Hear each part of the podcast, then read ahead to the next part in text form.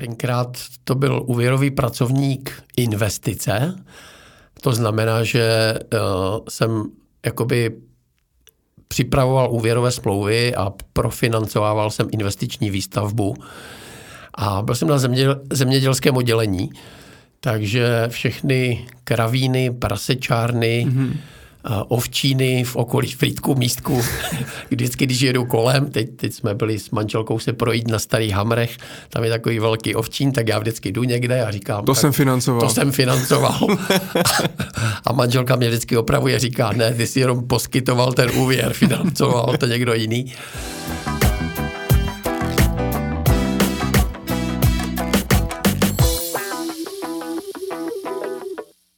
Vítejte u 28. epizody podcastu Myšlení finančníků. Moje jméno je Michal Doubek a vítám u nás ve studiu i mého dnešního hosta. Tím je Petr Pavlásek, lektor a majitel vzdělávací společnosti KFP. Petře, dobrý den. Dobrý den, Michale, dobrý den účastníkům. Eh, já jsem moc rád, že se nám podařilo eh, domluvit na tento rozhovor a já všem hostům na začátku pokládám stejnou otázku, takže ani vás to nemine. A to je, eh, jakým způsobem jste se dostal do financí a do finančního světa, protože nevždy je to dětský sen stát se bankéřem, finančním poradcem a nebo lektorem bankéřů a finančních poradců. Tak jak to bylo u vás? Byl to váš dětský sen? Určitě to nebyl dětský sen. Já si vzpomínám, jak jsem někdy v 6., v 7. a 8. třídě na základní škole jsme už museli jako vyplňovat takovou anketu a, a tam právě bylo, čím bys si chtěl být. A já vím, že jsem tam nikdy, jako vůbec jsem nevěděl, co tam mám napsat, tak eh, sestra tenkrát chodila eh, se švagrem, kterého si vzala a on do dneška je takový můj vzor a mi se strašně líbil, jako, eh, jak je zodpovědný a chytrý a tak dále. A tak jsem si tam psal elektroinženýr, jo, což, což je teda jeho profese. No naštěstí jsem se tím nestal. To by nedopadlo dobře. Ale někdy v 15, v 16 od té doby si uvědomuju, že jsem vlastně na, chodil na střední ekonomickou školu a měl jsem štěstí na fantastického učitele, který byl náš třídní, profesor Alois Líva a učil ekonomiku. A učil to neuvěřitelně zajímavým způsobem. Uměl prostě, byl to praktik a byl to skvělý učitel a byl, byl to skvělý člověk. A já si zpětně uvědomuju, jak vás prostě nějaký dobrý vzor ovlivní na celý život a nasměruje vás neuvěřitelným způsobem. A to, byla, to byl právě můj případ, protože tenkrát jsem si řekl, tohle je přesně to, co chci dělat. Chci učit ekonomiku. A tak jsem si tak jsem si uh, začal vlastně k tomu hledat nějaké podklady. Zjistil jsem, že je několik vysokých škol, kde máte učitelství ekonomických předmětů. A my jsme taková jako učitelská rodina. Brácha je učitel, sestra je učitelka a já jsem nejmladší, tak, uh, takže vlastně i sourozenci byli tak trošku vzory. A myslím, že jsou i dobří, nebo byli dobří učitelé. Takže já jsem si říkal, chci být učitel, baví mě ekonomie, chci učit ekonomické předměty. No a můj brácha, který je o 24 let starší, tak když jsem se s ním jako radil o tomhle, tak říká, hele, neblbni, a udělej si normální, normální vysokou školu a učit můžeš vždycky, akorát budeš mít praxi. No a v zásadě, když jsem končil vysokou školu, tak jsem viděl na nástěnce inzerát státní banky Československé ve Frýdku místku, že berou jako eh, inženýry ekonomy. Vyselo to u nás na škole, já jsem si říkal, no tak to je to, co mi říkal brácha, teď půjdu na pět let, teď půjdu na pět let eh, do banky, a což mi pomůže, protože já jsem tenkrát vypadal o deset let mladší nebo o pět let mladší, takže jsem, jsem si říkal, že kdybych šel učit, tak by si mě pletli s nějakýma studentama vyšších ročníků. Takže jsem šel do banky a najednou jsem zjistil, že mě baví finance a, a zůstal jsem ve financích. No, on ten, já když se dívám na to vaše CV, tak je docela jako eh, předpisový a teď to vlastně chápu, jak to, jak to vzniklo. Eh, já jenom dám do souvislostí, protože eh, vy jste studoval střední školu, jste začal studovat v roce 1979. Maturoval jste v roce 1983 a vlastně i vysokou školu jste ještě vystudoval za dob socialismu. Mě by možná zajímalo, protože v tom minulém režimu jako ta ekonomie možná mohla vypadat trošku jinak než ekonomie, která se třeba vyučuje dnes. Jak se vlastně v té době vyučovala ekonomika? No na té střední škole skvěle, protože to jsem říkal, že to byl třídní učitel, byl skvělý praktik a vyučoval tam velmi dobře. Ale k tomu, co říkáte, já si vzpomínám přesně na vysoké škole, že jsem v prvním ročníku, já jsem se už těšil na ekonomiku a měli jsme politickou ekonomii kapitalismu. Učil to docent Jurečka a byl vynikající. A mě to strašně bavilo. Já jsem si říkal, jo, to je, proto jsem tady šel, to je skvělá škola a fakt mě ten předmět bavil a docela jsem se mu věnoval a učil jsem se ho ne kvůli známkám, ale prostě na znalosti. A ve druhém ročníku jsme měli politickou ekonomii socialismu. To bylo jako pokračování. A teď já jsem přišel natěšený na tu první hodinu, jako, že to bude pokračovat takhle, ale nebyl tam pan docent Jurečka, byla tam, já už nevím, myslím, paní, paní nějaká učitelka Březinová, což byla taková nějaká, nějaký komunistický kádr.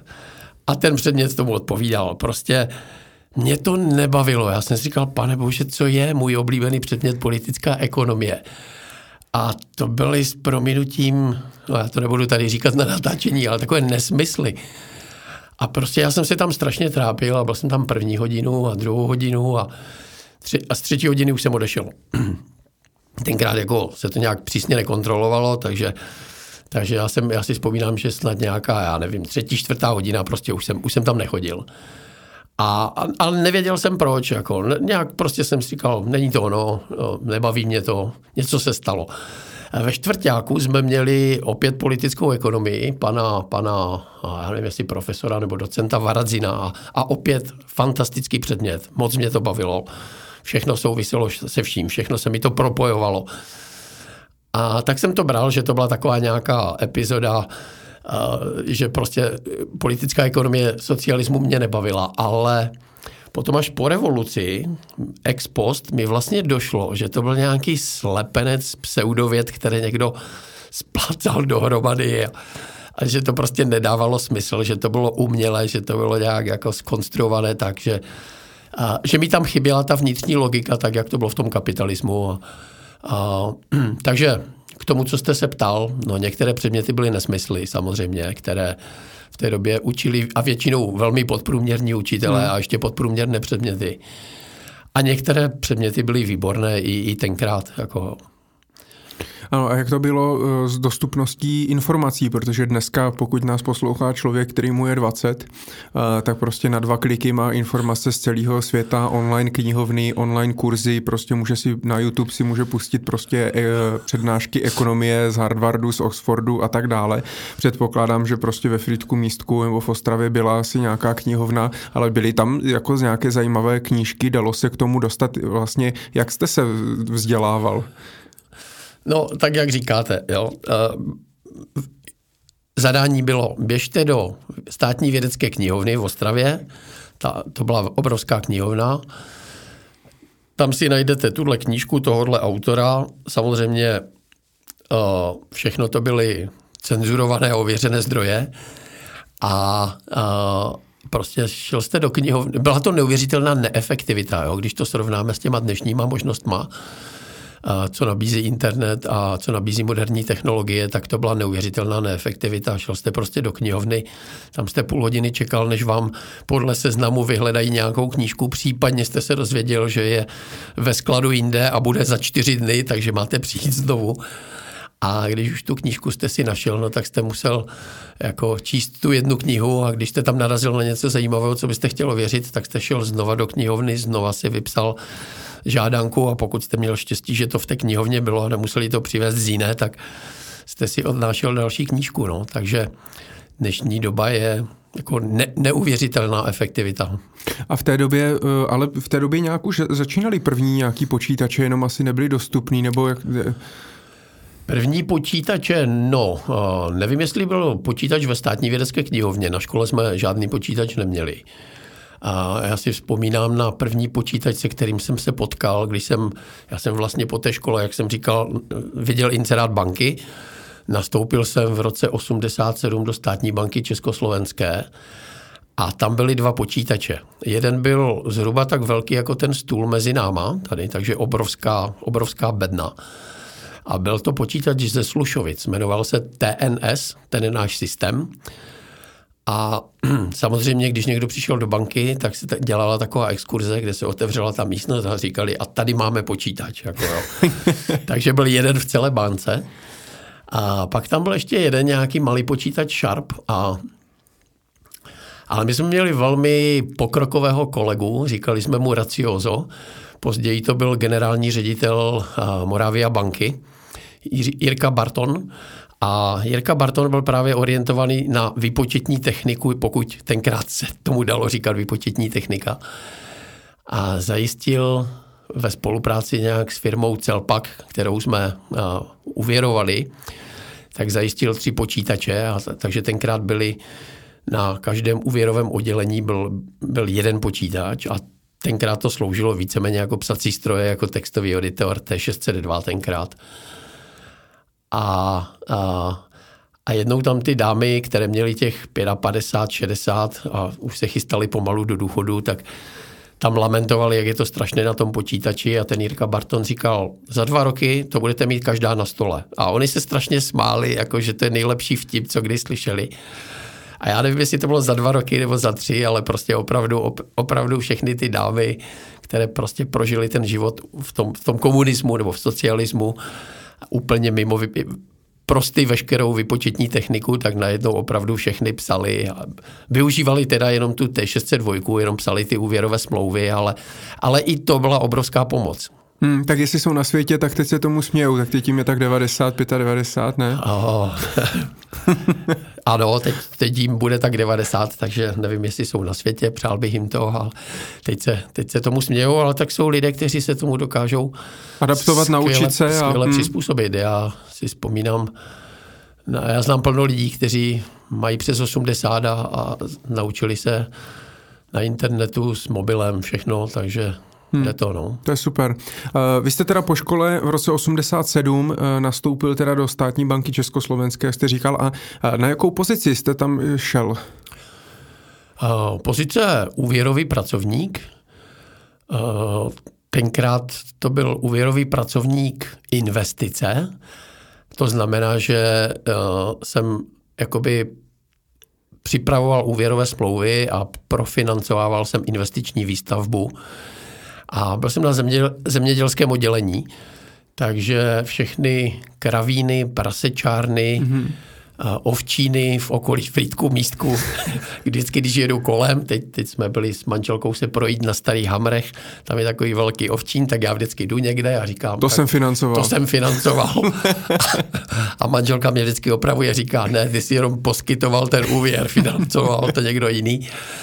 A, takže nastupoval jsem na pozici úvěrový pracovník, ale v bance se začínalo tenkrát tak, že jste dělal takzvané kolečko, zhruba nějaké dva, tři měsíce, kdy jste prostě šel na každou tu jednotlivou pozici, která v té bance byla. Jo, jak McDonaldu třeba. Něco takového, vlastně přesně tak, jo, přesně tak. Akorát se tam nevitírali záchody, ale počítali si tam třeba peníze na počítárně, jo což teda byla umorná práce a, a všechny další pozice. Takže člověk si to vyzkoušel, aby měl nějakou rámcovou představu, co ta banka dělá na jednotlivých útvarech a, a po nějakém zapracování 20 měsíce prostě začnete opravdu jako dělat to, to na tu pozici, na kterou jste byl přijatý. Eh, no a v té době, kdy jste tam byl, eh, protože ona později vlastně tady ta státní banka tak eh, se stala vlastně centrální bankou a pak se jako vlastně rozdělili ještě, tak v té době, ale když jste tam nastupoval, tak to byla jako klasic,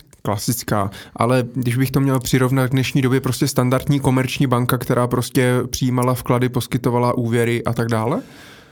Ano, dalo by se to tak říct, ona v tenkrát vlastně v před tou revolucí tady byly snad asi jenom čtyři banky. Jedna byla ta státní banka Československá, která v sobě suplovala takové dvě role. Jednak tu dnešní ČNB, tak jak ji známe, a jednak vlastně dělala to, co dělají dneska běžně komerční banky typu spořitelná, uh, spořitelná komerčka, čopka a tak dále.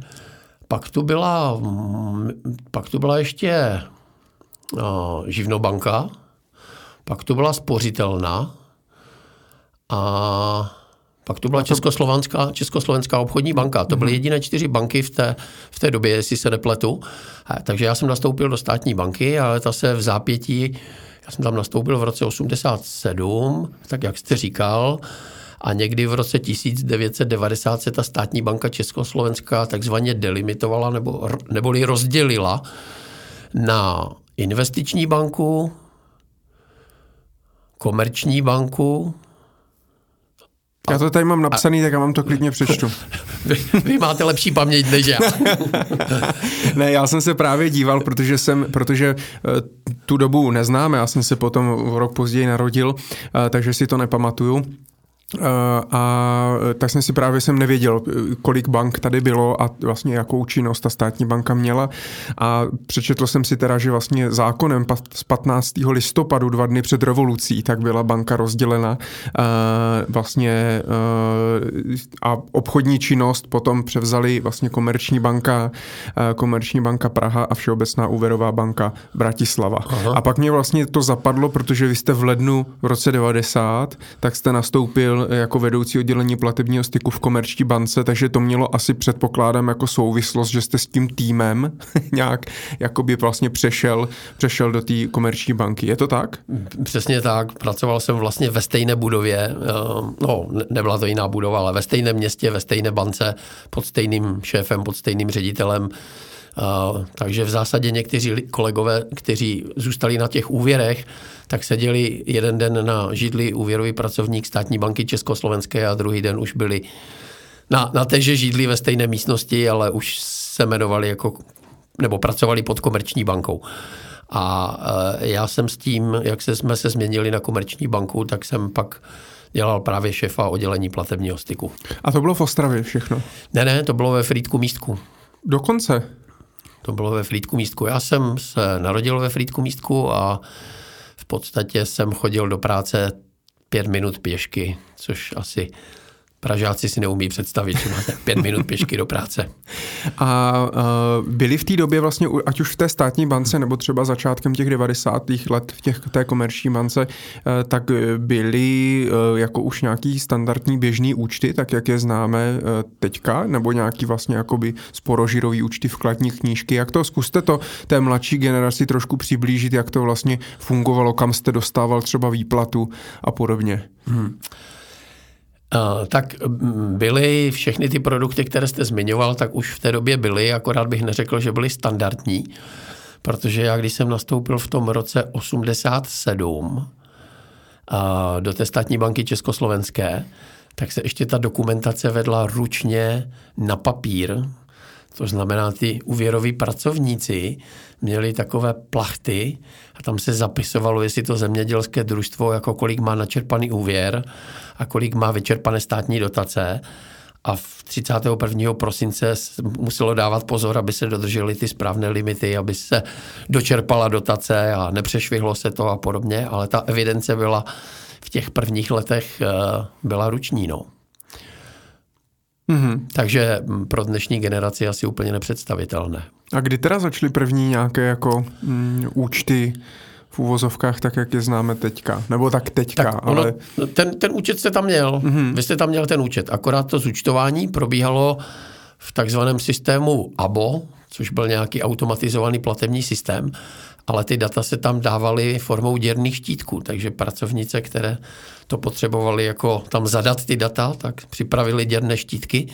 Ty děrné štítky se načetly do toho počítače a ten to zpracoval do toho ABA a k tomu se vedla ta ruční evidence. Takže vy jste měl normální účet, měl jste normální běžný účet. No a peníze jste dostal na účet nebo hotovosti? Oh, Michale, to se, ty, to se teď přiznám, ne, určitě na účet. Já jsem přišel, já když jsem přišel do banky, tak jsem si hned samozřejmě ten měsíc založil účet, takže my jsme dostávali výplatu na účet. A byl zdarma ten účet?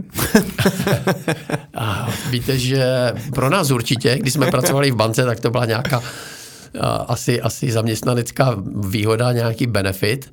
Jestli byl zdarma pro veřejnost, to už bych jako nechtěl kecat, to si nepamatuju. Ale eh, samozřejmě lidé dostávali výplaty jako dosáčku ve firmě, jo? to nebylo, hmm. nebylo standardem. Takže my samozřejmě tím, že jsme pracovali v bance, tak můj účet byl zdarma a mm, na, na, na ten jsem dostával výplatu. Ten účet dneska ještě mám a on má takové nestandardní číslo. Tím, jak vznikl v prehistorických dobách, tak prostě tam poznáte, že to je jakoby velmi starý účet ještě z minulého režimu. Jako v komerční bance? V komerční bance. Aha, a využíváte ho dodnes, nebo už se jenom na něho díváte? Využívám ho dodnes, protože nepatrně. Využívám ho nepatrně dodnes, protože když třeba investuju eh, do ETF, eh, do Interactive Brokers, tak tam musím mít účet, který je na mé jméno. Jo? Nemůžu tam posílat peníze z účtu manželky, takže asi z těchto důvodů si ten účet jakoby... Jo, to využíváte, využíváte. Využívám ho, abych tam jako z pohledu AML aby prostě věděli američani, kdo jim to tam posílá peníze. A já mám pocit, teď nechci urazit bankéře, určitě ne. Já jsem, máma mě vždycky říkala, buď bankéř. Já jsem pak říkal, asi by bylo lepší, kdybych tu banku radši vlastnil. A, a tím jsem to tak nějak pochopil. Ale uh, přijde mně, že dneska už třeba být bankéřem, tak má to ještě nějakou jako hm, hodnotu, nebo je to prostě ten, jak dřív bývalo třeba ten lékař a právník. A dneska ten bankéř už si myslím, že to jako ne, nemá tak velký postavení. E, jaké postavení vlastně mělo být bankéřem začátkem těch 90 let, eh, těch 90. let? Velmi dobré, byla to prestižní práce. I ty platy byly nadprůměrné, pokud si vzpomínám, takže byl to nadprůměrný plat a prestiž toho povolání v té době, to znamená roky 87, 89, 90, 91, 92, tak to bylo, jako, musím říct, prestižní povolání. A vždycky, když v rodině uh, jsem byl někde, pardon, tak uh, tak eh, jako jsem řekl bankéř a příbuzní se jako ke mně hlásili, že, že jako máme bankéře v rodině. A tenkrát to určitě nebylo zprosté slovo nebo urážka, což, což není ani dneska, ale ta prestiž je jinde. No. Myslím si, že eh, takový ten běžný přepážkový pracovník, i který i tenkrát byla velmi jakoby uznávaná, vážená pozice, i platově byli na tom lépe, i, i z pohledu prestiže, tak to už asi dneska není na, těch, eh, na téhle pozici. Samozřejmě jsou bankéři, kteří jak z pohledu příjmu, tak z pohledu prestiže jsou to velmi prestižní věci, ale, ale tenkrát to platilo i pro ty poslední přepážkové pracovníky. Takže jste se vlastně celkem jako trefil. To jsem říkal, že i to CV vaše tak nějak jako vystudoval jste střední ekonomickou, pak vysokou, pak státní banka, pak eh, komerční banka, eh, vážená pozice, do toho docela dost peněz. Tak to byl docela jako dobrý start kariéry, ne? Byl to dobrý start, ale možná to mělo i své nevýhody, protože po té revoluci, jak začali všichni podnikat, nebo všichni, plno lidí začalo podnikat, tak já jsem to taky jako zvažoval, tak jako jít podnikat, nejít podnikat. No, no já jsem v té době měl 24, 25, když přišla revoluce a a říkal jsem si, no, nepůjdu podnikat, to je rizikové, je to nebezpečné, mám super práci, ta práce mě baví, mám nadstandardní plat, mám před sebou i nějakou perspektivní kariéru, takže vlastně mě, mě to jako drželo v té bance a bránilo mi to v tom jít jako podnikat. Ta, ta paradoxně jako velmi dobrá jistá práce, jistý plat a slušné peníze, tak vlastně způsobili to, že jsem nešel podnikat v těch 25, ale až někdy, přemýšlím kdy, až možná 8-10 let později. Mm-hmm. Což samozřejmě, eh, čím dřív začnete, tak tím tím to je jednodušší, že? Na druhou stranu měl jste čas nabít ty zkušenosti, jak říkal ten brácha, které vám pak možná pomohly. A to jsem si, takhle jsem si to zdůvodňoval, že jsem si říkal, ne, já jsem v bance, já se do ničeho nebudu hnát, podí, uvidíme, jak to dopadne, ale tenkrát se ty karty rozdávaly docela velmi rychle v těch 90. letech to podnikání, uh, to byla, já, já si na to vzpomínám, to byla úplně euforie, jako jo, to opravdu, to je něco, co uh, my jsme vždycky v pátek večer se všichni kamarádi jako by sešli v restauraci i s partnerkama, Teď prostě každý se vracel eh, od někud, každý měl nějakou buď firmu nebo dobrou práci a, a tenkrát jako to žilo ve smyslu, že ty restaurace opravdu byly plné. Lidé si tam dávali večeře, vína, prostě to byla taková euforie. A jako hned, hnedka třeba jako v lednu 90 třeba? No tak v, řekněme v lednu 91, 2, 3, prostě mm. ti lidé, kteří rozjeli nějaké podnikání, tak vlastně viděli ty výsledky. Ta doba byla velmi pozitivní, protože ta ekonomika rostla. Teďka byla tu ta svoboda teď jako všem se docela jakž takž dařilo, všem, myslím, takovou tu střední třídu, řekněme, tak eh, ta doba byla jako extrémně, extrémně pozitivní, no. Mm-hmm. A uh, vy jste, protože vy jste vlastně tam byl do 94. roku, mm-hmm. uh, takže jste krásně jako od počátku do konce zažil třeba kuponovou privatizaci a podobně. Do toho jste ještě byl teda bankéř, pravděpodobně možná za váma i jako chodili, uh, hele Petře, co s tím máme dělat a, a tak dále. Jaký, jakou vy máte osobní zkušenost s kuponovou privatizací? Kuponovou privatizaci na tu, na tu si samozřejmě vzpomínám, protože plno lidí, jak říkáte, jo, se celkem mě i ptalo, jak k tomu přistoupit, ale popravdě řečeno, já jsem jako neuměl nějak hodnotit firmy a, posuzovat je. Asi samozřejmě uh, jsem měl možná díky ekonomické škole a díky tomu, že mě ta ekonomie bavila, tak jsem měl možná větší rozhled než uh, třeba nějaké dělnické profese, které se celý život věnují něčemu jinému a jsou dobré v něčem jiném. Takže se mě třeba kamarádi, se kterými jsem chodil na základku, ptali, jako, co dělat a podobně, ale ale popravdě řečeno, kecal bych, kdybych řekl, že jsem uměl nějak vyhodnotit, která firma bude dobrá investice a podobně. A pak to taky nebylo tak jednoduché koupit. Jo? Já vím, že jsem si vyhlídl třeba hotel Esplanade tady v Praze, ale prostě nepodařilo se mi nikdy nakoupit uh, ty, um, ty akcie, jo? protože nevím, jestli si vy asi netušíte, jak to fungovalo, prostě jste vyplnil v kuponové knížce nějakou objednávku a když tam byl převis objednávky, tak se to neuspokojilo. Jo. Takže já jsem se párkrát trefil do nějakých jako a možná atraktivních firm typu tenkrát Třinecké železárny, hotel Esplanade a podobně, ale měl jsem vždycky převis poptávky. Hmm. Já už si přesně nevybavuju, jestli jsem tam zadával nějakou limitní cenu, to už, to už si nevybavuju. Ale... A kam jste to nesl? Na poštu nebo do banky? Na poštu, na, na poštu, poštu, no. To jste vyplnil kuponovou knížku a... A ti to posílali do Prahy potom? A ti, dalo se to, mám pocit, na poštu. A Michale, já nechci kecat, jo, to je tak dávno, že si to přesně nepamatuju, ale podle mě podle mě se vyplnila ta kuponová knížka, tu vyplněnou kuponovou knížku jste někde musel odevzdat, hmm. aby to mohli zpracovat. Já mám pocit, že na poštu.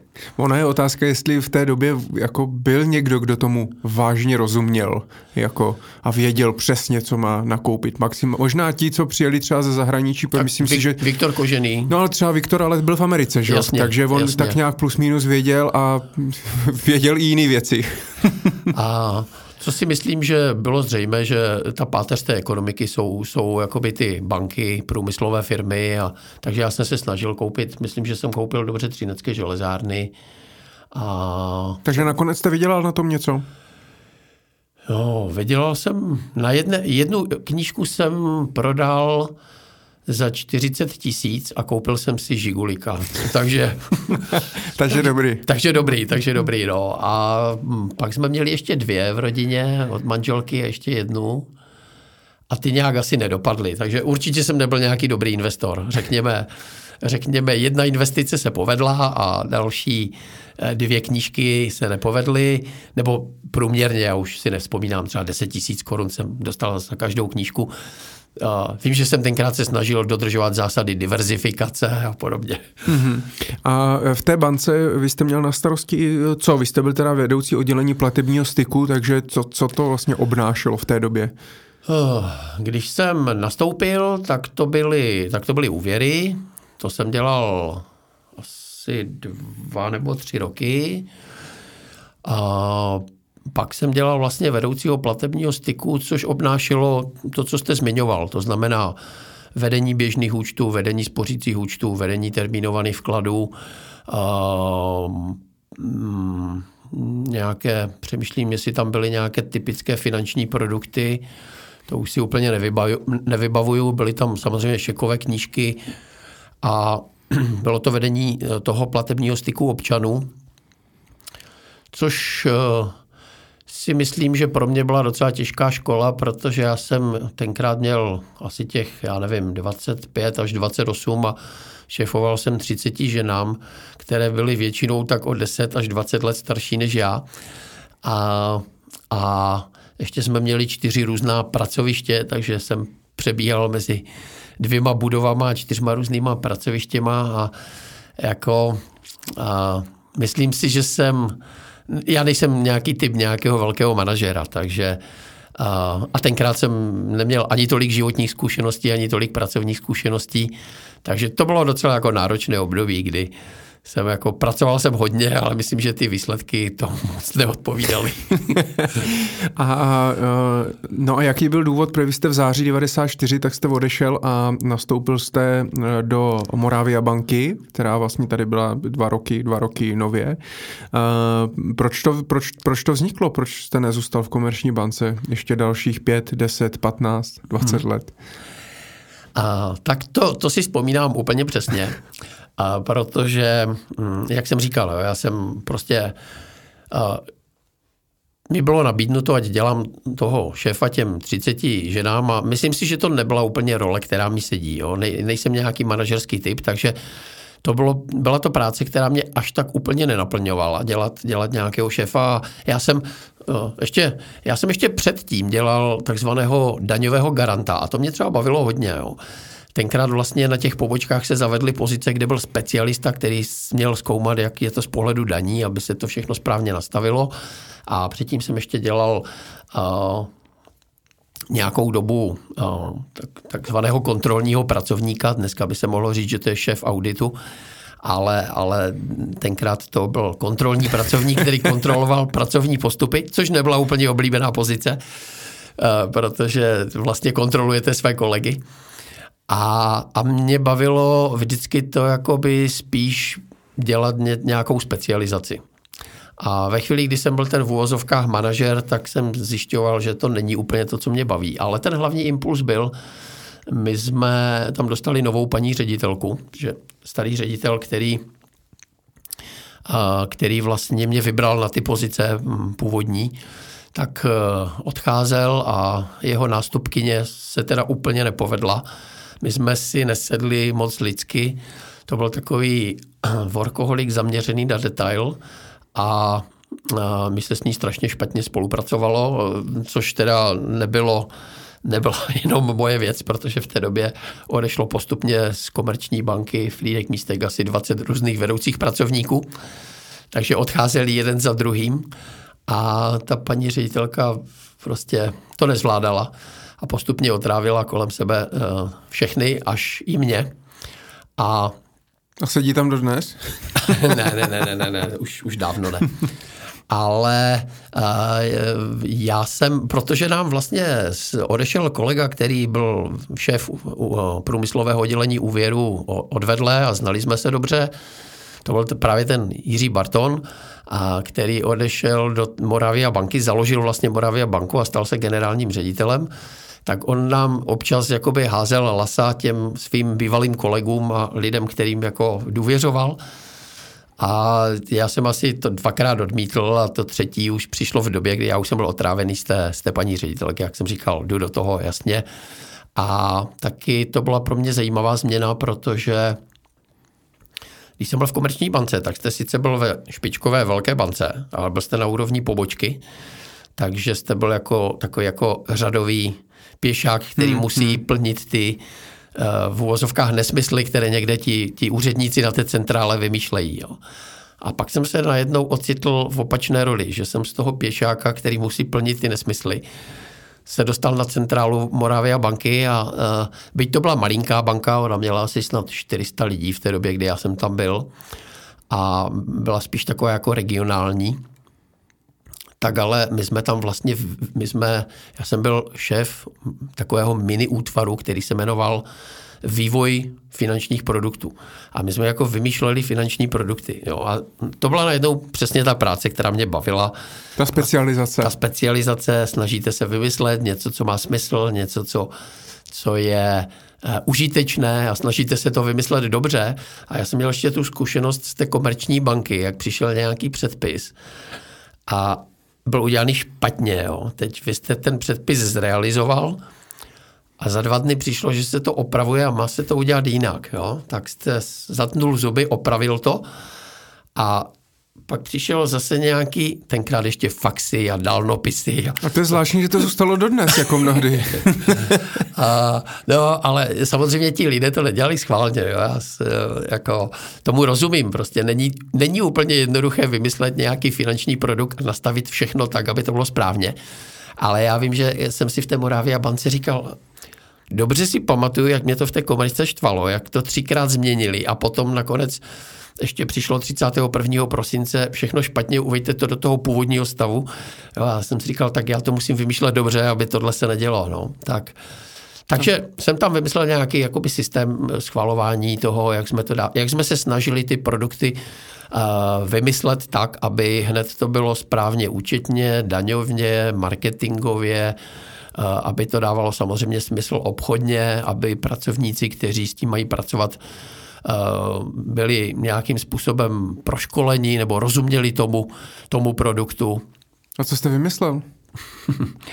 A, tak to já, to, to, to je dobrá otázka, Michale, to je dobrá otázka. To byly běžné bankovní produkty typu, jakože uh, tam byl nějaký, já nevím, třeba směnečný úvěr nebo nebo nebyly to, nebyly to nějaké jako převratné produkty, prostě produkty, které jsme měli v komerční bance a v Moravia bance ještě nebyly, mm-hmm. tak jsme, tak jsme jakoby zaváděli postupně, protože ta banka samozřejmě se nějak vyvíjela a, a a ne všechny produkty měla hned od začátku. Nicméně, eh, vy jste tam vydržel pouze rok. Eh, a o další rok později, kdybyste to ještě vydržel, tak vlastně Moravia Bianca eh, skončila v likvidaci. Ona teda skončila až o, o, o pár let ještě jako později, ale vlastně dostala se prostě do nějakých finančních potíží a tak dále. A nakonec vlastně žádná Moravia banka, spoustu lidí. Já jsem o ní slyšel poprvé, když jsem, když jsem se připravoval tady na tenhle rozhovor. Eh, tak eh, proč jenom rok a odešel jste, protože právě třeba z těchto důvodů, že jste něco jako tušil nebo že jste do toho viděl, nebo ten důvod byl úplně jiný? Ne, ne, ne, určitě jsem do toho neviděl a určitě jsem nic netušil. Ten důvod byl ten, že já jsem měl smlouvu na rok a, a tenkrát vlastně mi přišla nějaká zajímavá nabídka, ať jdu dělat, uh, ať jdu dělat šéfa společnosti, která se jmenovala Eurobarter Business – a byla to nová věc. Ta myšlenka mi připadala zajímavá a já jsem si říkal, jestli budu pořád v bance a teďka neodejdu, tak už prostě budu pořád v té bance a jako tak jako jsem v těch 90. letech nešel podnikat, protože jsem si říkal, mám dobré místo, dobrou práci, baví mě to. Ty pořád jste měl taky to nutkání. Já jsem nějak jsem si říkal, že by nebylo špatné pracovat na sebe. To teda ještě nebylo úplně na sebe, ale bylo to jako, byla to taková výzva, že jsem tam ten manažer, který jak to nastaví, tak tak to bude. A mi to přišlo tenkrát jako zajímavá myšlenka, bartrové obchody a říkal jsem si, půjdu do toho a zároveň jako, když by to nevyšlo, tak budu podnikat. Protože já už, na mě se pořád vlastně obraceli nějací kamarádi, známí, bývalí klienti z banky a tak a ptali se, kam mám investovat, kam mám dát peníze, co bys mi doporučil.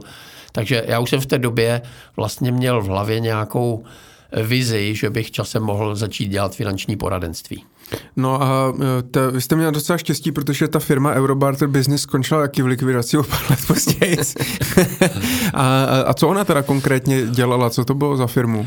No, uh, byly to barterové obchody, když si to představíte, tak uh, barter víte, jak funguje, že? To znamená, vy jste nějaký podnikatel, který má třeba zboží, které se mu nedaří úplně prodat, nebo má zboží, které je nad rámec toho, kolik máte odběratelů, tak nějaké, řekněme, zásoby, které se vám nedaří prodat, tak dáte do Eh, barterového systému a tohle udělají, tohle udělá dostat, když to udělá dostatečný počet subjektů, tak si pak to zboží se nějakým způsobem ocenilo a vy jste si pak mohl vyměnit něco s někým.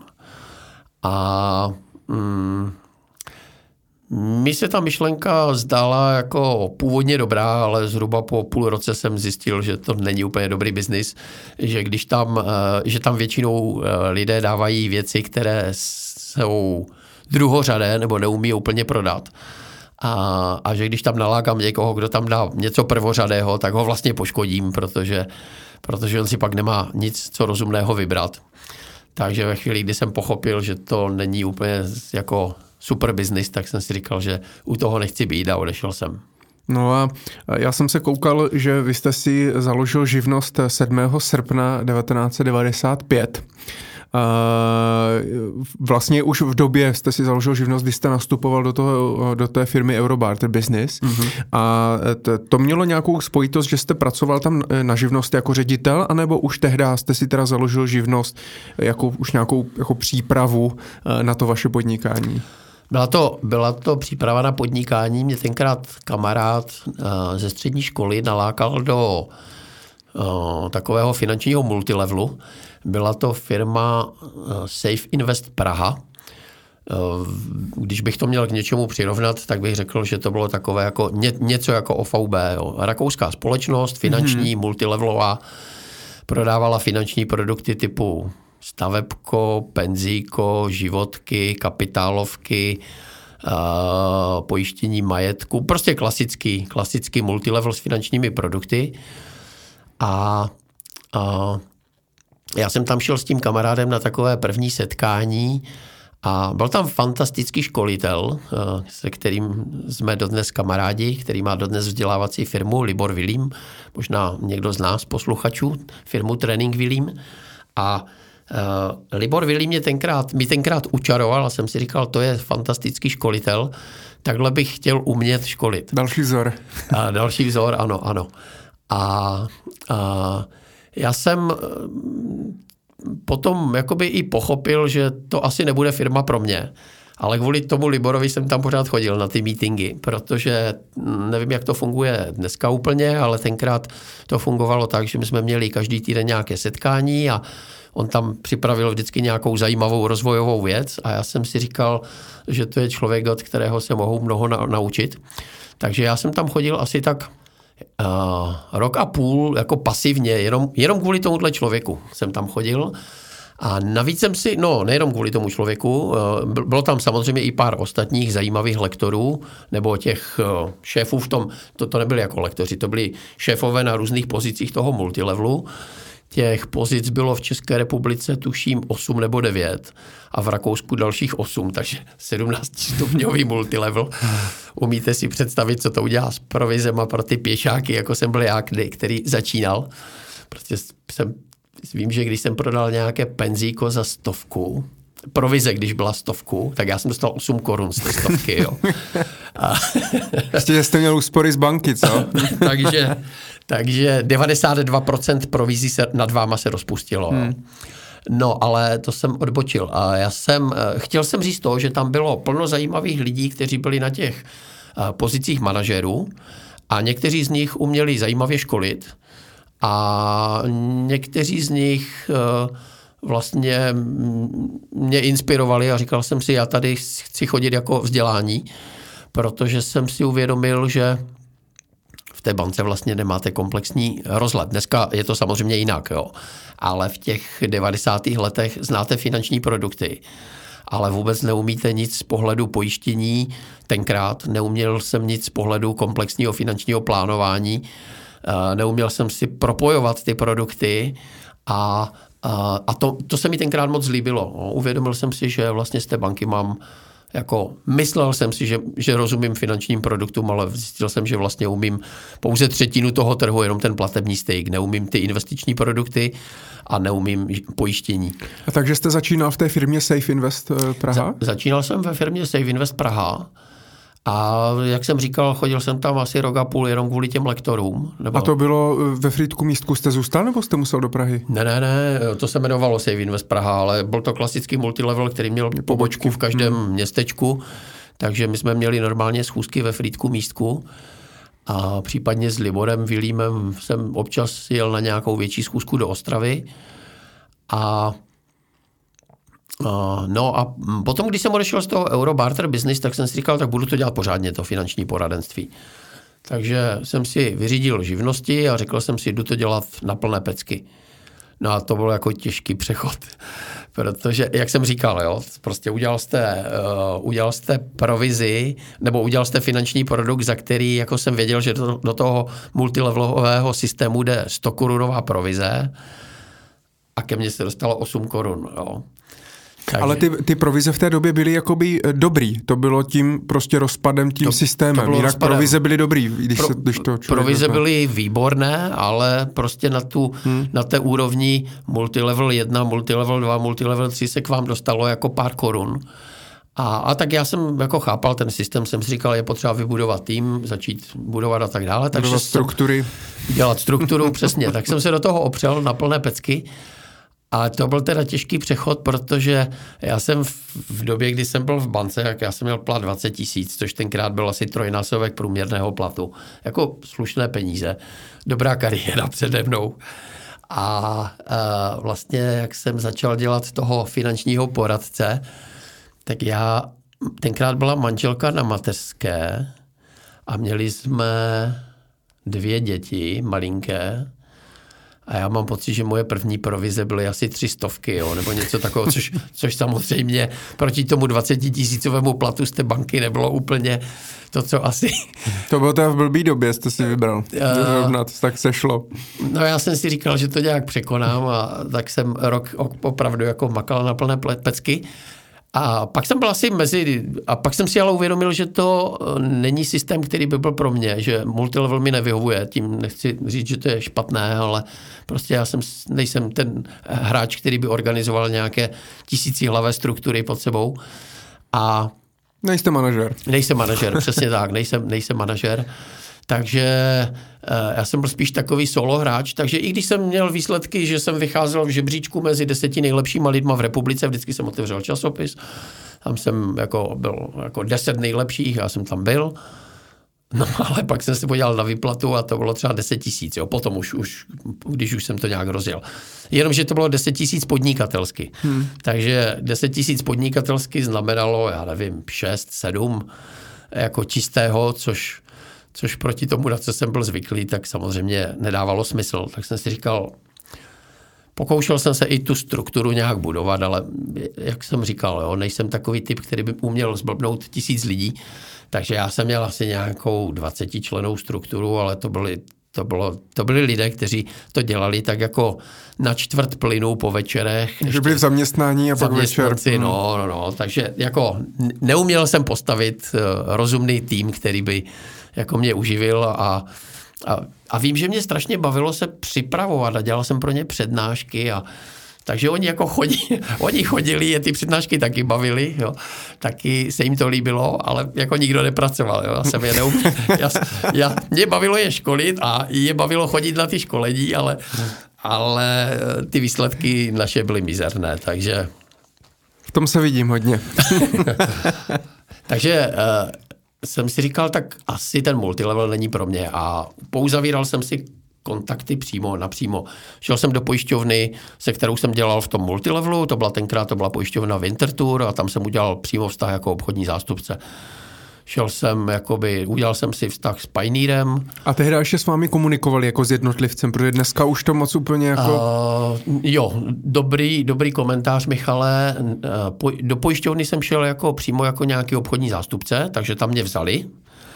A s těma, s těma firmama typu Pioneer a penzijní fondy a tak, tak jsem to udělal přes firmu Holver, uh, Holver mm-hmm. Star. Radim Hovrichter, což je... A on už tehdy měl broker pool v 90. letech? No, to v roce 96 určitě jo. To jsme... Uh, Nevím, od kdy ho měl, ale v, v roce 96 jsem se s Radimem Hovrichterem domluvil, že můžu dělat Pioneer a můžu dělat fondy a...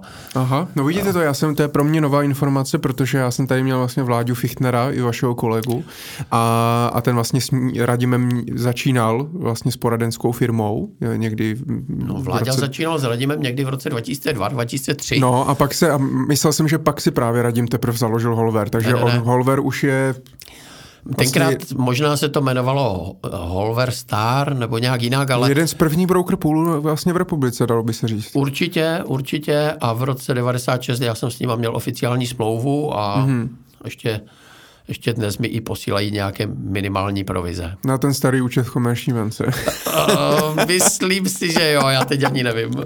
U nás... tak, takže vlastně před těmi, a, a to se píše teda rok 96, to 96. znamená, že před těmi před těmi 24 lety, 24 lety, tak vlastně to v uvozovkách fungovalo stejně jako dnes. To znamená, když finanční poradce dneska si založí živnost a naváže se třeba na nějaký broker pool, který má spolupráci s pojišťovnama, s bankama a podobně, tak to v té době fungovalo dosti podobně. Fungovalo to dosti podobně s, s výjimkou škály těch produktů. Jasně. Jo. Prostě byly kapitálovky tenkrát, Pár, prodávali se jiný produkty. Pár penzijních, eh, pár penzijních fondů, těch starých klasických, dneska transformované fondy.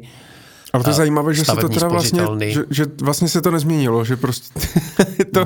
No, já bych řekl, že se to změnilo extrémně. Ale myslím, eh, myslím obecně to, že dneska, eh, když to hodně zjednoduším, tak mám na výběr, eh, buď půjdu do nějaké multilevelové struktury, anebo půjdu teda do nějakého, do nějakého broker poolu. A to teda v té době bylo asi stejný. Uh-huh. A ještě jenom, když trošku odbočím do té doby v těch 90. letech, když vás oslovili z toho Safe Invest, tehdy začínaly i firmy, zmiňovaná třeba OVV OB eh, a další eh, multilevely, ať už ze zahraničí nebo tady české, tak eh, jako setkal jste se i s jinými multilevely, oslovovali vás i třeba jiné, nebo to vás úplně minulo?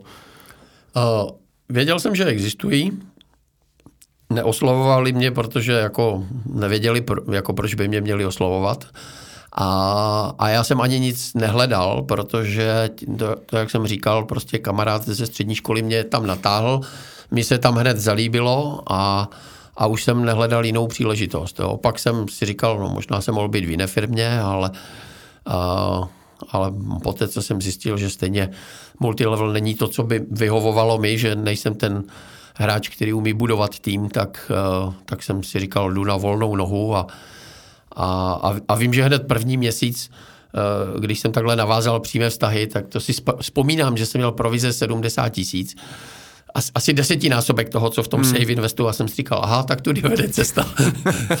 takže, uh, takže jsem zjistil, že pro mě je jednodušší, když se živím sám, než abych budoval tým lidí, kteří stejně vlastně nechtějí pracovat a, No a vy jste se, já jsem se koukal, že v březnu 98, eh, tak jste si založil firmu poradenství Petr Pavlásek, společnost SRO. A eh, tak eh, to jste potom přešel z živnosti na firmu a začal jste z toho jako vést poradenskou firmu, nebo to bylo čistě jenom jako z daňových, technických věcí, administrativních, nebo prostě vlastně zakládal SROčko a nezůstal jste na živnosti? Jestli si vzpomenete. uh, nevzpomenu si, ale myslím si, že to dávalo smysl mít živnost a mít CROčko. Jo? Mm-hmm. Že obě dvě ty věci dávaly jakoby smysl a oni tam měli, vy jste to měl s, s manželkou na půl už v té době, eh, tu firmu. Ano. Tak, tak, takže eh, každá ta, jako ta živnost, jako podnikání, mu to SROčko dělalo i třeba trošku něco eh, třeba jiného, nebo? A když ještě někdo potřeboval zpracovat třeba um, ekonomiku k úvěru, hmm. takže já jsem mu zpracoval ten ekonomický záměr, včetně nějaké té projekce. Jako, te, udělal jsem mu business plán, plus nějakou ekonomickou projekci, aby měl vlastně podklady, když jste šel do banky, tak jste potřeboval vlastně tam přijít s nějakým eh, s nějakým smysluplným business plánem a s, s nějakýma propočtama, což samozřejmě lidi, kteří dělají biznis, tak třeba tohle neumí a já tím, že jsem dělal několik let úvěráře a, a byl jsem ekonom, tak, tak jsem tohle uměl. Ale byla to spíš okrajová činnost. Mm-hmm. To mhm. nebylo něco, co by mě živilo. Živilo mě pak to poradenství. Mm-hmm. A jak vypadalo poradenství Petra Pavláska na konci těch 90. let? Pohledem teďka zpětně, vlastně vašima očima. Pohledem, pohledem zpětně. No, já bych řekl, že to poradensky dávalo docela smysl. a, ale samozřejmě vypadalo to katastrofálně. Jo? Já když jsem potom dělal vlastně s Vláďou Fichtnerem a ohlídnu se zpátky, tak já jsem byl, já jsem byl takový ten brouk pitlík. Prostě seženu si klienta, udělám s ním finanční analýzu, zpracuju doma finanční plán, nachystám si všechny smlouvy. To bylo to, co mě strašně nebavilo. Prostě vyplňovat ty kolonky a rubriky a, a neudělat tam chybu a podobně. Pak mu to tomu klientovi jdu odprezentovat a pak mu dělám servis. No prostě jako klasická smrt poradce. Myslím si, že kdybych dělal poradce dneska, tak, eh, tak bych toho poradce ještě pořád dělal, protože já jsem vlastně skončil kvůli tomu, že ta administrativa, to byla moje smrt, jako jo, ten, ten servis a ty, ty opravy těch, toho, jak se klient někam přestěhuje a potřebuje nějakou drobnou změnu. To bylo něco, co mě jako strašně nebavilo, a, ale ty klienty nemůžete zanedbávat. Jo. Takže myslím, nechci, nechci jako se vychloubat, ale myslím si, že poradensky jako já tenkrát, já jsem měl hodně načteno a, a měl jsem tušení uh, o nějaké diverzifikaci a, a o nějaké strategické alokaci a o tom, že to musí dávat nějak smysl. Takže myslím si, že poradensky to jakž takž dávalo smysl. V dnešních měřících by to samozřejmě neobstálo. Jo? Pokud se na to dívám jako dnešní FAK, FPAK, tak, tak, to, tak by to neobstálo. Ale na tu dobu si myslím, že to bylo docela pokrokové. A vy jste v té době zpracovával teda finanční plány těm klientům, nebo nebylo to tedy jenom o prodeji produktu? Mm, no ne, já, jsem, já už jsem tenkrát prodával klientům finanční nezávislost. No, mm-hmm. Neměl jsem standardizovaný rozhovor, vlastně měl, měl jsem standardizovaný rozhovor, ale nebyl tak dokonalý, jako má KFP a Fichtner dneska ale, ale blížilo, se to, blížilo se to tomu, takže prodával jsem klientům finanční nezávislost. Snažil jsem se naplnit jejich cíle, snažil jsem se tam udělat zajištění a nastavit, uh, nastavit investice tak, aby jako postupně našetřili na, na vzdělání a na nezávislost. Takže můžeme říct, že v dnešních podmínkách to byl takový jako velmi jednoduchoučký finanční plán. A tak jenom mezi otázka, kolik z těch eh, klientů je finančně nezávislých dneska? Uh, myslím si, že tak 5 až 10 Neumím to říct, hmm. úplně, neumím to říct úplně přesně, Michale, protože eh, já postupně jsem se těch klientů zbavil, nebo se oni zbavili mě. Některé klienty jsem převedl do Fichtner SRO, tak tam asi postupně všichni dospějou k finanční nezávislosti. Některé klienty jsem nechal Karlovi Kořenému, tam možná taky, do, nebo tam taky dospějou do finanční no nezávislosti. jak přestali s někým komunikovat, mít toho poradce, tak prostě ten klient eh, sešel vlastně z, tý, z, toho, z té cesty, z toho plánu. A... Někteří klienti mi dali padáka sami, protože pochopili, že dělám příliš mnoho věcí a už hmm. se jim tolik nevěnuju ve chvíli, kdy jsem se začal věnovat KFP. A takže ty bonitnější, jak říkám, bonitnější klienti skončili u Vládě Fichtnera, tady méně bonitní klienti nebo klienti z Ostravska skončili u Karla Kořeného. Ti klienti, kteří na mě neměli nervy, tak, tak e, ti si našli nějakého spolehlivějšího poradce a někteří klienti tak jako, já jsem odumřel a oni taky odumřeli. Pamatujete si nějakého svého prvního klienta? Prvního? Nebo jednoho z Pamatuju si prvního nezávislého, ale první, úplně prvního, to, to, to, to nevím. musel, bych, musel bych přemýšlet, možná bych si vzpomněl.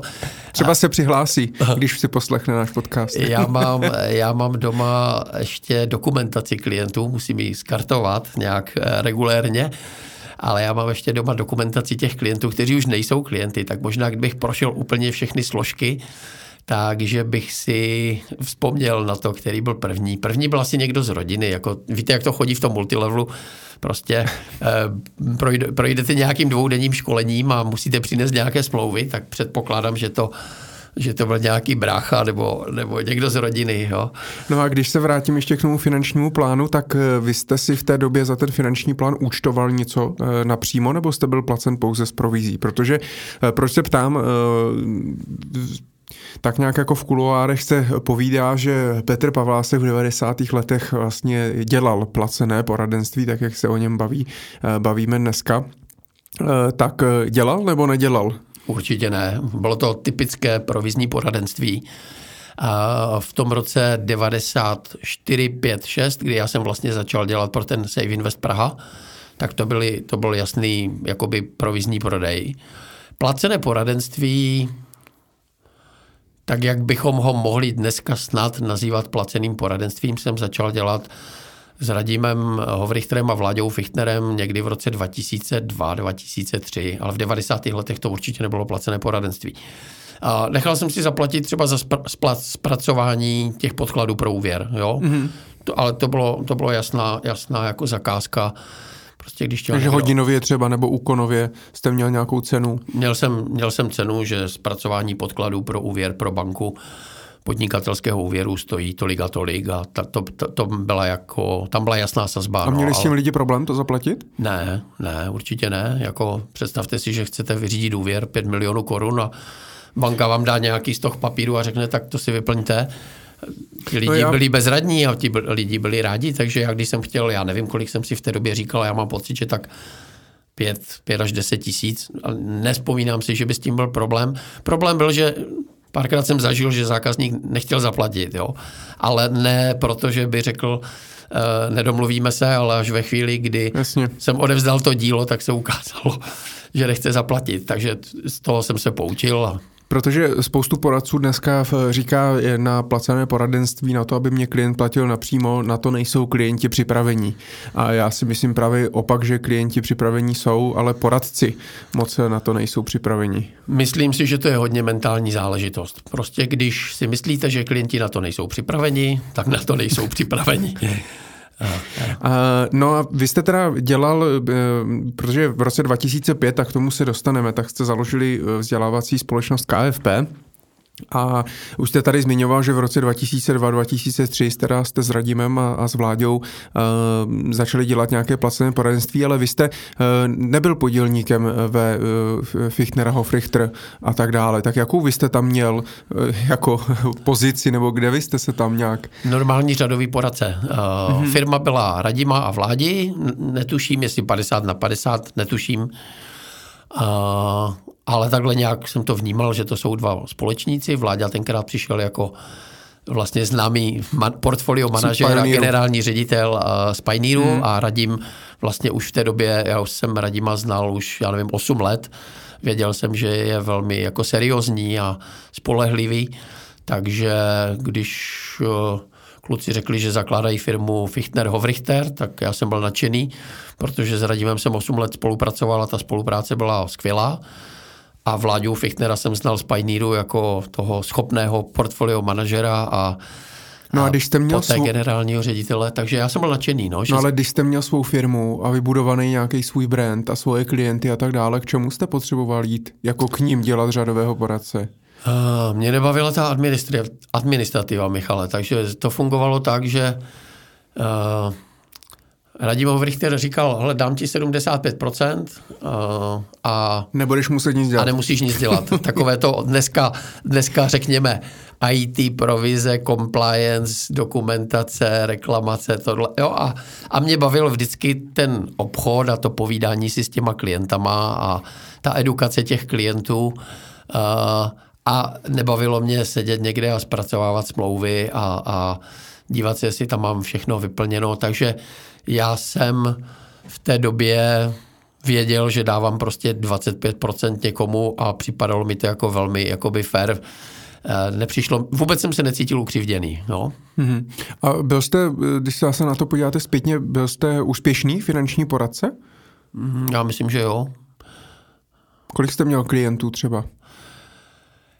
No, klientů jsem neměl moc. Já myslím, že podle vánočních přání, co jsme posílali v dobách, kdy se jich posílalo nejvíc, tak jsme posílali tak 250 vánočních přání, ale eh, z toho možná, já nevím, no řekněme 250 klientů. A všechny jste nějak servisoval v průběhu roku, nebo jak často se vlastně potkával uh, s klientem? Protože to finanční poradenství je hodně o nějakém následném servisu a, a cestě s tím klientem. Servisoval jsem ty, ten top level. Jo? Já jsem ty klienty měl nějak segmentované A, B, C, D a s těma dečkama to byl takový ten uh, prostě prodáte jim produkt, stavební spoření a šest let se jim neukážete. Takhle, takhle to fungovalo. A, a pak tam bylo pár Ačkových klientů, kteří měli uh, miliony nebo desítky milionů nebo, nebo sto milionů, tak tam... Už v té době? Ano, ano. Mm-hmm. A jak jste se dostal k takovým klientům, a zvlášť v Ostravě nebo ve Frýdku Místku? všude jsou takový klienti, všude. Když, když poradci říkají, u nás takový klienti nejsou, samozřejmě v Praze jich je víc, nebo v Brně jich je víc, ale není to tak, že ve Frýdku nebo v Ostravě nenarazíte na klienty, kteří kteří měli třeba v té době desítky milionů. Pro mě, pro mě tenkrát samozřejmě klient, který měl milion, tak byl zajímavý. Klient, který měl 10 milionů, tak už byl hodně zajímavý. Mhm. A kolik bylo milion na dnešní peníze? Kolik by to bylo dnes? Zhruba. No, musel bych sáhnout do tašky, tak pocitově. do tašky a spočítat to pomocí inflace a... Tak pocitově řek, 5, řek, 10? No to ne, řekněme tak tři. Tři. Tři. Hmm. Zhruba, zhruba třikrát tolik, no, třikrát, maximálně čtyřikrát tolik. Tak i tak ten milion byl dost teda. Pro mě, pro mě tenkrát klienti, kteří hmm. měli milion, už byli jako významní klienti. Klientů, kteří měli přes 10 milionů, to jsem měl asi tři nebo čtyři jako v těch prvopočátcích. A jak jste se k ním dostal? Máte nějaký uh, recept, který třeba uh, platí, i, platí i dodnes? Hmm, musíte dělat dobře svou práci několik let a ti klienti si vás prostě začnou doporučovat sami spontánně, ani je nemusíte o to žádat. Takže já jsem dostával opravdu spontánní doporučení, že, že mě klienti doporučovali dál, aniž bych uh, je o to žádal. Takže já se neskromně domnívám, že jsem byl dobrý poradce, ale, ale uh, když to vezmu z pohledu, já jsem byl velmi dobrý poradce v 90. letech. Kdybych hmm. se viděl dneska dnešníma očima, v dnešních měřících, tak jsem byl samozřejmě mizerný poradce. Jo? Neměl, protože, protože jsem samozřejmě neměl nastavený ten back office, neměl jsem nastavený ten servis. Jo? A, a na tom servisu to dneska jako je postaveno, takže a to je to, na čem si myslím ty uh, poradenské firmy často končí, no, že něco rozjedou a pak nejsou schopni dodávat tu kvalitu, kterou naslibujou. A já jsem se stal takovou standardní obětí, jestli znáte uh, Kiyosakiho Cashflow Quadrant, tak takové to typické ESCO. Mm-hmm. Čím jste lepší, tím více máte klientů, tím méně máte času a nakonec začne upadat i ta práce jako taková. K tomu existuje velmi pěkná knížka Podnikatelský mýtus od Michaela Gerbera a a, a tam je to, to, to samé. Jo? Prostě založíte tu firmu a jste na ní hrdý. Jste pišný na to, jakou máte firmu a dáte si do toho názvu té firmy poradenství Petr Pavlásek, protože tam chcete mít to svoje jméno. A, eh, a najednou ti klienti jako řík, začnou říkat, jo, on je dobrý, běž tam. A, takže vás začnou spontánně doporučovat, ale vy když neumíte nastavit ten, ten, proces, ten servis, ten proces, ty standardy, eh, to, co si myslím, že dneska už jsou poradci mnohem dál, ale já jsem to tenkrát neuměl nastavit, ani jsem se to nepokoušel nastavit, ani to nebylo něco, co by mě bavilo to nastavovat. Takže ze začátku jsem to samozřejmě mnoho let stíhal a pak už se to nedalo stíhat a už mi to začalo přerůstat přes hlavu. Takže já už jsem se pak věnoval opravdu jenom těm Ačkovým a Bčkovým klientům a ty Cčka, Dčka jsem prostě nechal samovolně umřít a, a určitě mezi nimi byli taky klienti, kteří by si zasloužili servis a, a možná, kdybych se jim věnoval, tak by kráčeli k nezávislosti dneska. No, no tak možná už vám to odpustili. To nevím, to nevím, to byste se musel zeptat jich. Všichni, se... všichni ne, všichni ne. Hmm, tak se ozvěte, když tak, když, když se to posloucháte. A uh, jaký byl vlastně přístup v té době uh, k nějakému vzdělávání? Protože zase dneska jsou tady různé organizace a vy, máte sám vlastníte vzdělávací organizaci KFP, tak než jste tu firmu vlastně založili, jak vy jste se vzdělával jako poradce? Byl přístup k nějakým informacím? Internet už byl, takže asi jste si něco možná, eh, nevím, jestli tehdy teda googlil, ale tak možná něco jiného, ale jak jste se vlastně vzdělával jako finanční poradce? Já se vzdělávám jako celý život. Myslím si, že za vzdělání utrácím určitě nadprůměrně. A jak někdy, jak někdy EFA poradci brečí, že jako si musí kupovat nějaké kredity, že to stojí hodně peněz a podobně, tak já dávám za svoje vzdělání každý rok mnohonásobně více, než, než co stojí jako 25 kreditů.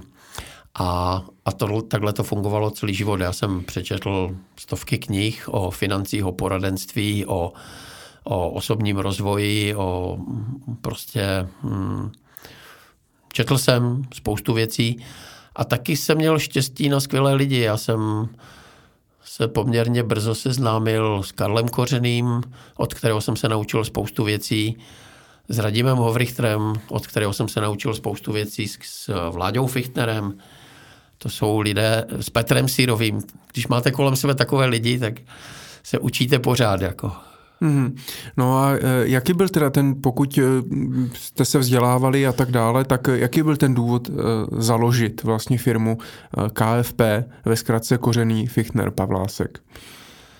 A ten důvod, ten důvod byl, ten důvod byl, že nás bavilo dělat vzdělávání a že jsme chtěli šířit myšlenky finanční gramotnosti a myšlenky toho finančního plánování, dospět jakoby postupně k rentě, dospět k finanční nezávislosti. Eh, my jsme, eh, nás právě ten kolega Libor Vilím propojil s Karlem, říká, hele, já znám takového chytrého člověka, on učí na vysoké škole a, a je moc zajímavý, já tě s ním musím seznámit a seznámil mě s Karlem Kořeným.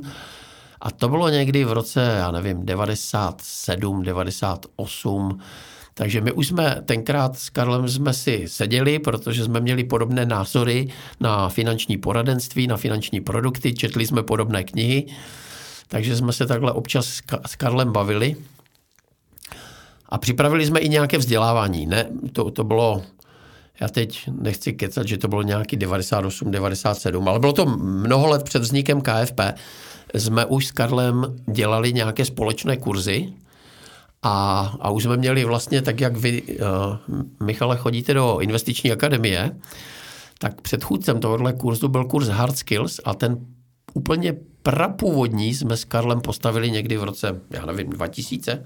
A bavilo nás to s Karlem. Bavilo nás s Karlem školit jeho bavilo učit na škole, mě bavilo školit a hodně nás to naplňovalo a zjistili jsme, že potřebujeme eh, nebo potřebujeme, chceme školit finanční poradce, protože to je, co nás nejvíc baví. Takže s Karlem eh, Kořeným jsme zjistili, že nás baví školit, eh, že nás baví lektorovat a školit a že téma, které je jako jeho i moje srdeční záležitost, je finanční poradenství, protože chceme poradcům ukazovat rentu a finanční nezávislost. A pak jsme s Karlem a ještě s tím Liborem vyvinuli hru Finanční svoboda. To byl nějaký rok 2001. A věděli jsme, že ta hra má obrovský potenciál a věděli jsme, že je extrémně užitečná pro poradce, ale neuměli jsme ji nějak jako distribuovat a neuměli jsme to školení rozšiřovat. A s tou finanční svobodou teda přišel...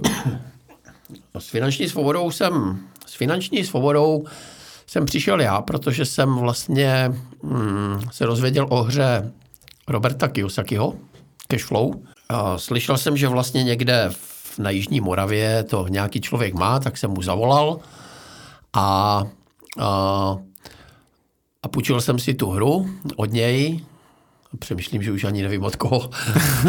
Ale Máte ji dodnes doma, ne? Ne, ne, ne, ne, ne, tu jsme samozřejmě vrátili.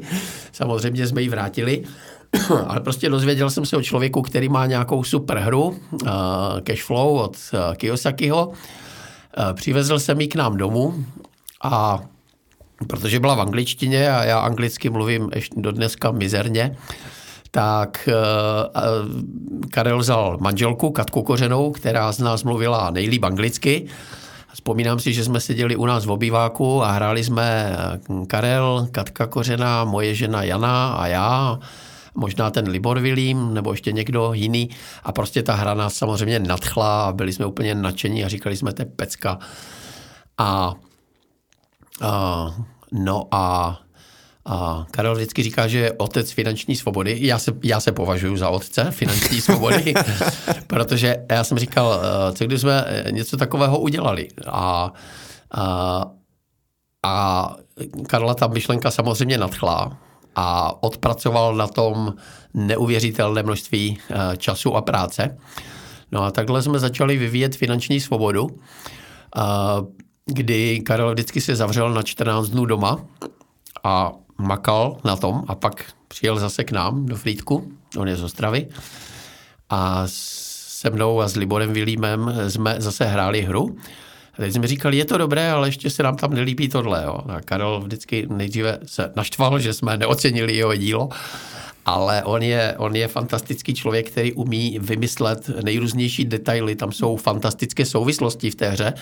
Pokud ji člověk hraje jednou, dvakrát, třikrát, tak ani neodhalí všechny souvislosti, které jsou tam, jak, jak to je skvěle nastaveno. Takže Karel vždycky takhle odjel na, na 14 dnů, pracoval, přijel, posunuli jsme to, posunuli jsme to, posunuli jsme to. A takhle jsme to posouvali, já nevím, jestli 7, 8, 9 měsíců. A za 9 měsíců jsme si říkali, už je to, už je to super. A teď jsme si říkali, jak to budeme prodávat. A, a vím, že jsme to ukazovali někde v ING trenérům a ti říkali, a to, to všechno známe, to všechno umíme. to je blbost. a, tak jako tvářili se, že to prostě je všech jako úplně jasné. No. Tak to nás samozřejmě, z, cítili jsme se zhrzeni a říkali jsme si, jo, kecáte, kdybyste, kdybyste to všechno uměli, tak, uh, tak byste byli jinde. Ale Přemýšleli jsme, to, přemýšleli jsme nad tím, jak to distribuovat, jak to prodávat. Ani Karel, ani já jsme neměli nějaké zkušenosti, kontakty. Tak jsme si říkali, tak půjdeme za Radimem Hovrichterem, tomu jsme to ukázali a on říkal, hm, hm, hm. a to nemá potenciál, to, to není, to není hra, která by měla nějaký obchodní potenciál. Karel musel být nadšený po těch měsících práce. Uh, no, byli jsme takový z toho skleslí, tak jsme si říkali, tak zkusíme ještě Vláďu Fichtnera. A ukázali jsme to Vláďovi Fichtnerovi a Vláďa říká, je to super. A my jsme tak jako nesměle nabídli, jestli bychom založili firmu a vůbec jsme nedoufali, protože Vláďa Fichtner byl v našich očích jako fantasticky úspěšný uh, top manažer. A Vláďa říká, jo, založíme firmu, je to super. A Karel eh, v té době eh, dělal poradenství, nebo on jenom učil? Ne, Karel nedělal poradenství, Karel učil na vysoké škole, na Sleské univerzitě, na fakultě v Karviné a učil vlastně předmět finanční poradenství. Karel byl pravděpodobně možná první pedagog, který učil finanční poradenství na vysoké škole. A Karel umí skvěle učit, takže postupně z nějaké místnosti 20, 30, 50 lidí se tam stahovalo více a více studentů, až už to finanční poradenství učil v nějaké aule asi 300, 300 lidí. Myslím si, že Karel je ten, takový ten učitel praktik, který to umí eh, velmi dobře vysvětlit, složité věci, velmi jednoduše, velmi prakticky. A myslím si, že spousta dneska i dobrých finančních poradců začínala u Karla na přednáškách a Karel byl ten, kdo je proto natchnul. Mm-hmm. Ale eh, finanční poradenství nedělal. Takže eh, Karel sám o sobě vtipně prohlašoval, že na škole je praktik mezi teoretiky, a v KFP, že je teoretik mezi praktiky.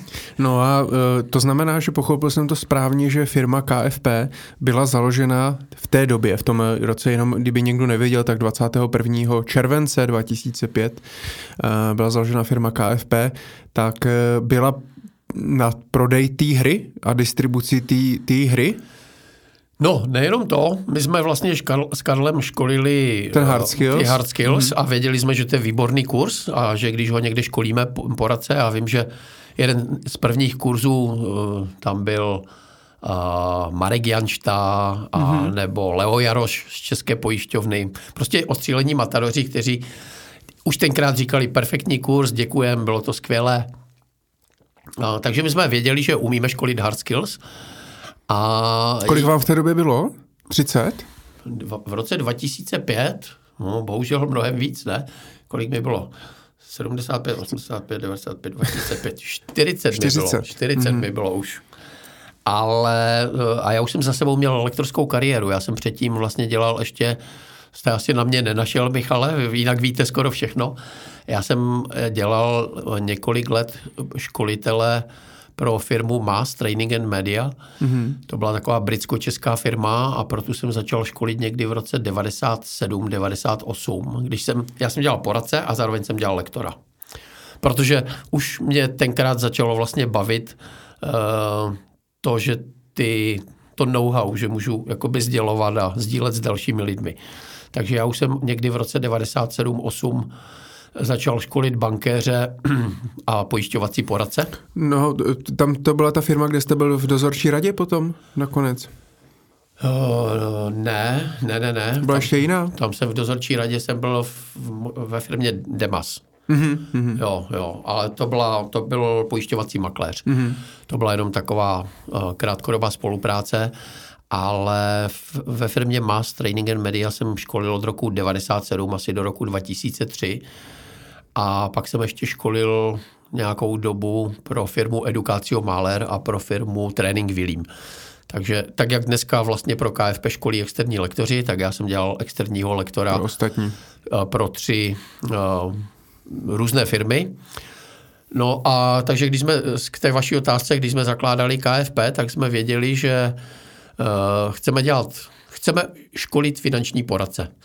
My jsme věděli, že chceme školit finanční poradce a bankéře, že já umím školit obchodní dovednosti, s Karlem společně umíme školit odborné dovednosti a že máme hru Finanční svoboda a že máme uh, vlastně metodiku, jak by to ti bankéři a finanční poradci měli dělat, protože my jsme si tu metodiku vlastně s Vláďou Fichtnerem vyzkoušeli ve firmě Fichtner Hovrichter od roku 2003, 4, 5. Tam jsme dělali to placené poradenství.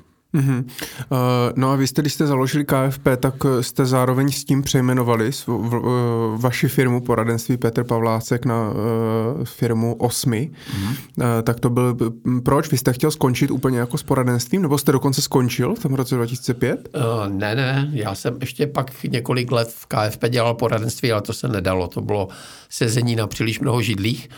Takže pak jsem převáděl klienty buď do Fichtner nebo do o, finanční svobody, a nebo prostě mi dávali padáka, a nebo jsem ještě tak jakž takž něco těch pár e, svých nejlepších klientů jsem si nechával a, a oprašoval je, ať jsem v kontaktu s reálnými klienty a nevypadnu úplně z toho. A tu firmu o, poradenství Petr Pavlásek jsem vlastně přenechal manželce a ta si ji přejmenovala na osmi, protože měla nějakou svoji vizi a nějaký svůj business plán a chtěla v té době, ať se ta firma z nějakých jejich důvodů jmenuje... Nemenuje os... Petr Pavlásek. Nemenuje poradenství Petr Pavlásek, ale ať je to osmi, aby tam mohla vystupovat. My jsme tam byli 50 na 50 mm, a pořád tam jsme, takhle mám pocit. Ale e, prostě je blbé, když máte firmu, která se jmenuje Petr Pavlásek a vy jste Jana Pavlásková. A vy jste, ale vy spolu podnikáte, takže vy jste spolu celou dobu nějak podnikali, nebo ona dělá nějak jako ve financích, nebo? Manželka dělá spíš účetnictví a mm-hmm. daně, měla účetní firmu, tu pak ale prodala kolegovi, protože jsme jeli na nějakou dobu právě do USA, do USA nevěděli jsme, jak dlouho tam budeme, takže ona prodala firmu kolegovi, se kterým vlastně tu firmu měli nebo kde si pomáhali a dodnes, dodnes mu pomáhá a dneska už dělá jako účetnictví pro nějakých, já nevím, 20 klientů, mm-hmm. jenom, jenom tak jako sama na sebe. Což je vlastně skvělá kombinace uh, pro finančního poradce, že jste se tak jako dobře našli vlastně. Uh, určitě mi to pomáhá, protože uh, já jsem sice měl účetnictví jak na střední škole, tak na vysoké škole, ale z toho, dnešní, z toho dnešního účetnictví už jako je to podstatně jiné. Takže když je jakýkoliv účetní nebo daňový problém, tak to vždycky konzultuju s manželkou. Uh, protože tam má jako aktuální a čerstvé informace. A s ní jste se potkal uh, na škole nebo, nebo v bance? nebo kde jste? Na vysoké škole. Já v Ostravě. V Ostravě. Mm-hmm. Ona byla vlastně o rok níže, ale uh, potkali jsme se na škole. A od té doby jste spolu? Přesně tak. Teda. tak gratuluju. děkuji, děkuji. Uh, protože to se jen tak nevidí, eh, že jako se eh, znáte a jste spolu tak dlouho a ještě spolu vlastně podnikáte celý, celý život. No, tak... my jsme spolu nepodnikali úplně celý život. Ono, tam byly takové přestávky, protože a když jsem dělal poradenství, jak, jak já jsem začal dělat poradenství, tak to poradenství, ty začátky byly těžké, to byly ty provize 300 korun, manželka na mateřské s dvěma dětma, takže začátek nebyl úplně lehký a dostali jsme se do velkého mínusu, ale tak za rok, za dva se to postupně dostalo na nulu a pak už to začalo fungovat a pak si, jsem vydělával docela jako určitě nadprůměrné uh, provize uh, i, i z pohledu dnešní doby jsem vydělával docela dost jako poradce, takže jak jste se ptali, jestli jsem byl dobrý poradce, ano, byl. a, a, a taky jsem dělal toho lektora zhruba tak na 50% toho externího lektora, takže a tak to měla teda štěstí i na vás, manželka, když celý život vyděláváte nadprůměrně. No, já si myslím, že jsem měl spíš štěstí a na ní, protože já jsem se nechoval vždycky tak zodpovědně jako dneska, takže v dobách, kdy jsem hodně vydělával, tak jsem ještě víc utrácel. takže, tak, taky jste si prošel, jo? Tady ano, jako... ano, ano, prošel jsem si etapama, které určitě, na které nejsem pišný a, a ale vy jste se ptal něco a teď přemýšlím, co... Mm, jo, já už vím, co jsem chtěl říct. Uh, vy jste říkali, že podnikáme celou dobu spolu. No, uh, ve chvíli, kdy se mi rozjíždělo to poradenství, já jsem viděl, že nezvládám ten servis klientům, tak jsem vlastně přesvědčil manželku, ať odejde z banky a jde mi dělat jako podporu v tom poradenství. A nějakou dobu jsem mi přemlouval, ale ona je velmi schopná, velmi pracovitá, velmi inteligentní a v té bance prostě tam vás neocení. Jo. Tam máte třeba o 10% peněz víc než eh, kolegové, ale děláte práci za tři. Jako. Nechci říct, že to tak je dneska, ale tenkrát to tak bylo.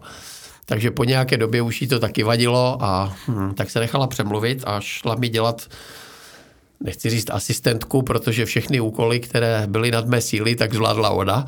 Takže takovou jako pravou ruku, řekněme. A, ale ono to nefungovalo. Ono to tak rok, dva jsme to takhle dělali, ale pro ní to bylo deprimující v tom, že vlastně já jsem ten, kdo vydělává všechny peníze a, a ta její přidaná hodnota vlastně nebyla vidět. A ona je taková samostatná, takže to ne, ne, nedělalo to psychicky dobře. Hmm. No. Takže jsme zase začali dělat každý svůj biznis. Ona eh, se pak věnovala tomu účetnictví, založila si účetní firmu a, a myslím, že jí to šlo dobře a já jsem dělal poradenství bez asistentky, takže jsem spěl postupně k zániku. no a když se vrátíme k, k tomu KFP, tak jsme teda v období 2005. Eh, mě ještě, to jsem se chtěl zeptat eh, od jak živa, proč KFP, proč ne PFK nebo FPK? Uh, no, to je dobrý, dobrá otázka. Uh, KFP vymyslel Vláďa Fichtner, my jsme, my jsme si teda řekli, jak se bude jmenovat a řekli jsme si, že by tam mohly být ty písmenka. A Vláďa Fichtner říká, Karle, myslím si, že první by mělo být K, protože ty si ten, jako kdo tu finanční svobodu uh, vypiplal, takže, jak jsem říkal, Karel se označuje jako otec. Já si myslím, že jsem to já, protože jsem sehnal cash flow, které nás silně inspirovalo, ale Karel je nepochybně ten, kdo na tom jednoznačně odpracoval nejvíc práce. Tak a... pak jste nakonec docela dobrý manažer. takže, takže Karel to vypiplal, odnosil, takže já bych řekl, že on je spíš matka, že to dítě jako vynosil těch devět měsíců eh, a, a eh, vymyslel tam každou kartičku a vypiplal tam každé pravidlo. A my jsme si toho s Vláďou byli vědomi, tak Vladimír říká, Karle, tak ty tam samozřejmě máš nějaké nepochybné zásluhy, tak ty budeš K jako první. No a pak jsme si řekli, no tak uh, eh, KFP, uh, eh, a ono tak sedlo, že? Je to, no, je to tak... takové něco jako KFC, tak KFP. Oni Ale... nám, někdy nám totiž jí říkali KFC. Jako, jo? No, no. S omylem. Přijela tady nějaká firma, to KFC, jako, ti, myslím, někde v bankách, kde nás neznali. To jste pak, že jste cavlásek. jo. Ale eh, ono to tak, a tak možná je to o zvyku, že už tak to KFP. Bylo, bylo docela kuriozní, že když jsme v KFP v roce 2005 založili, tak to bylo KFP Kořený Fichtner Pavlásek, ale jediný společník, pokud byste se podíval na výpis, tak byl jediný společník byl Karel byl Kořený. Karel. Mm-hmm. Byl první, no. Ten důvod byl, že my jsme s Vláďou Fichtnerem pořád školili a neměli jsme čas jít k notáři. No a mám pocit, že jste až 2,6, až na, o, o tři čtvrtě roku nebo o rok později. Přesně tak. My jsme až za rok si našli čas, aby jsme šli jako to zlegalizovat. No, a, takže odstartovala teda éra KFP a vy jste se tak krásně teda říkal jste si, že i když jste teda školil předtím, jak jste, jak jste zmiňoval, tak říkal jste si třeba teda v těch 40, tak konečně eh, jsem teda teď, jsem ten lektor a budu se teda věnovat eh, do konce života tomu lektorování, učitelství a podobně. Já jsem se tenkrát ještě chvilku pokoušel dělat obojí, to znamená starat se o pár mých klientů a zároveň jako lektorovat. ale to jsem dělal asi ještě, já nevím, asi do roku, no, do roku nějak, před asi třema rokama už jsem Eh, před dvěma, třema rokama už jsem ukončil spolupráci s posledními klienty. Tak to a, dlouho ještě jste teda dělal? Ale to už jsem měl třeba jako pět klientů, jo, opravdu hmm. jako ty největší. Těch top. Ty největší, které nešli předat z různých důvodů. Uh, jednak proto, že byli třeba velcí a zajímaví, takže jsem si i chtěl nechat nějaké klienty, ať mám reálně. A s tím posledním jsem se vlastně rozloučil uh, loni, loni v létě. Pokoušel jsem se ho předat do Fichtner SRO, ale to nešlo. To byl starší pán, kterému nevyhovovalo, že ta komunikace je na dálku s firmou z Prahy.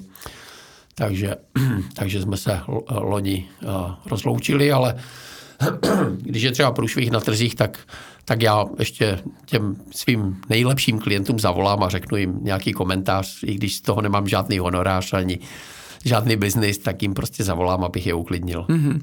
Uh, no a tak zkuste nám teda popsat, máte založenou firmu, máte vytvořenou eh, hru Finanční svoboda. Uh, jak, to, jak to vypadalo, jak to probíhalo ty první roky? První roky byly velmi hektické, protože jsme rostli neuvěřitelným tempem. Z toho roku 2005, kdy jsme tu firmu založili, uh, tak v roce 2007 jsme měli tržby asi 25 milionů, takže rostli jsme hekticky a vlastně školili jsme Československou obchodní banku, Raiffeisen banku, Českou pojišťovnu, Tatra banku na Slovensku, Slovenskou spořitelnu. Bylo to hektické a bylo to úžasné období, na které moc rád vzpomínám, protože v té době banky chtěly dělat finanční poradenství, Oni to tak co pět roků mají takový záchvat, že začnou prezentovat, že budou dělat finanční poradenství a pak to skončí nějak jinak. Ale, ale v té době nějak no, to deklarovali a my jsme si říkali, tak to je ono. My to umíme, my víme, jak to má vypadat, my k tomu máme metodiku, my k tomu máme výukovou pomůcku, my k tomu umíme dodat i tu odbornost, i ten obchod a vlastně jsme obešli několik finančních institucí a ve všech se to setkalo s poměrně velkým úspěchem.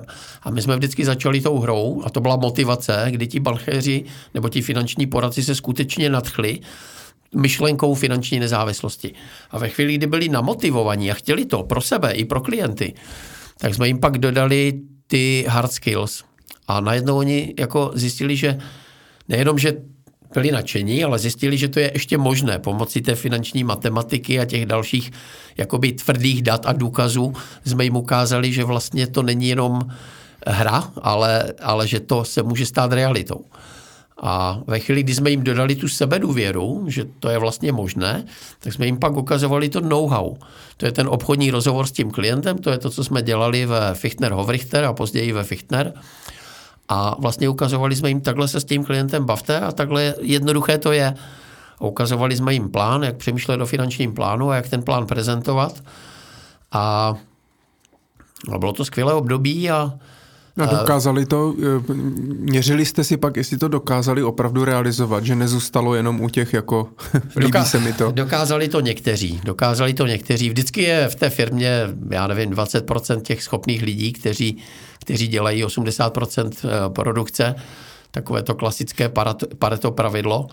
A jak v ČSOB, tak v Raiffeisen bance, tak v České pojišťovně uh, to dělalo nějaké množství lidí, Řekl bych, že nejlepší to bylo v České pojišťovně, kde, kde za to odpovídal jeden člověk, Jarda Černý, a vlastně věnoval se tomu jeden člověk, který nedělal nic jiného, než vlastně podporoval ty poradce a vybudoval tam takový tým nějakých garantů finančního poradenství a tam to fungovalo velmi dobře. V té čopce a v té rajvce to fungovalo, řekl bych, taky, jakž takž, ale když tam máte 300 nebo 600 bankéřů, tak prostě to jako naučíte to ty dobré a ne, nenaučíte to úplně všechny. Jo. A ta banka prostě přijde tam nový obchodní ředitel a potřebuje udělat nějaké změny, takže hmm. ani, ani v Čopce, ani v Rajvce to poradenství uh, nenabralo ty grády, které by mohlo mít, kdyby tomu dali nějaký větší prostor. No ale vy zmiňujete banky pojišťovny. Školili jste i nějaké jako poradenské firmy? No Českou pojišťovnu ta v té době jako dělala poradenství. Jo? Teď... Eh, ano, ale myslím čistě. Třeba zprostředkovatelské firmy, eh, multilevely, poradenské firmy, ať už větší, menší. Spolupracovali jsme s Broker Consultingem, kterým, kterému jsme, Petrovi Hrubému jsme pomáhali zavádět finanční plánování. Já jsem dokonce s Petrem Hrubým byl osobně na nějakých schůzkách, kde jsem to ukazoval, mm-hmm. jak, jak to děláme a, a a, a myslím si, že v broker consultingu mm, z toho dodnes nějaká rozumná kostra zůstala, samozřejmě vylepšená do nějaké dnešní, eh, dnešní podoby. A přemýšlím, jestli ještě v nějaké firmě. Zkoušeli jsme to i v Partners, ale tam to nedopadlo, protože oni tam měli svůj specifický proces a my jsme jim tam jakoby trošku jako nabourávali ten jejich, který tam měli a mm, tak ono to hlavně bylo zrovna u toho jako přechodu z toho OVB, zakládalo se to nově, takže... Ano. Hmm. A pro nás je docela dobré, když vlastně začínáme s lidma, kteří, kteří toho relativně moc neumí. Jo. A když nemají jakoby svým způsobem špatné návyky. A, takže a, jste chodili do bank. a, a, No tak do bank jsme chodili, protože tam je to samozřejmě zajímavější biznis. Hmm. Když tam je nějakých 300 bankéřů, které máte něco učit, tak je to jako obchodně zajímavá zakázka. A, a ty banky v té době to opravdu chtěli dělat. No. Takže to bylo i jako, potkalo se to a bylo to zajímavé. Eh, no a byla nějaká konkurence. Teď samozřejmě, že jo, byly určitě tady vzdělávací firmy, které učili soft skills, hard skills a tak dále, ale byly tady nějaké firmy, které jako učili eh, finanční poradenství nebo věci spojené jako s těma, s těma financema? No, tak eh, těch vzdělávacích firm, já nevím, kolik jich je. Jednou jsem se díval do nějakých registrů a bylo jich asi 400 eh, vzdělávacích firm mm-hmm.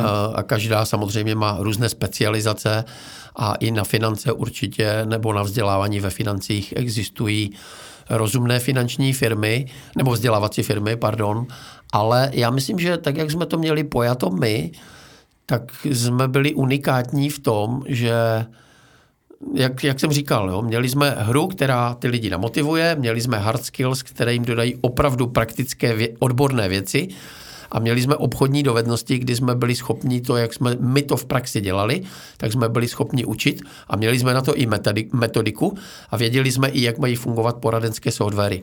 Takže já myslím, že to bylo v té době velmi unikátní a v podstatě ta konkurence spíš vznikla z těch našich žáků, kteří těmi školeními hmm. prošli a, a postupně třeba začali dělat něco trošku jinak a v něčem hmm. třeba lépe, v něčem hůř a, ale, ale ta inspirace vznikla jakoby od nás, jo? že by to byla nějaká vzdělávací firma, která by dělala přesně to, co KFP, tak v letech 2005 až 2010 nebyla. Mm-hmm. Ona je otázka, jestli je teda dodnes uh, nějaká taková, nebo dneska, jestli nějaká taková firma, ale uh, to tak zní jako naprosto skvělý obchodní model, že jste se jakoby opravdu se vám podařilo trefit, uh, ale pak přišel rok 2008, uh, ten byl pro spoustu vzdělávacích firm uh, v podstatě jako konečná. Uh, jak vy jste prožili rok 2008-2009? Velmi, velmi těžce. velmi, velmi těžce. Já si vzpomínám, že uh, někdy na začátku roku 2008, nějaký leden,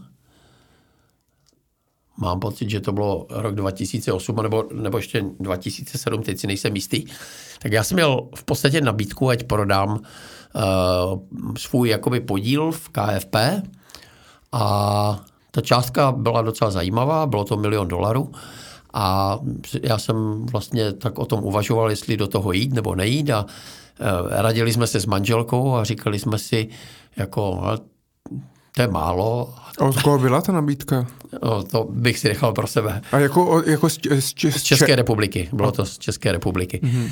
A, uh, ale my jsme, my jsme o tom uvažovali s manželkou a říkali jsme si, hele, KFP se daří, tržby jsou super. A jako to, jenom tu vaši třetinu? Jde to nahoru, jenom Či... moji třetinu, ano, Aha. ano. A tržby jdou nahoru, daří se, funguje to.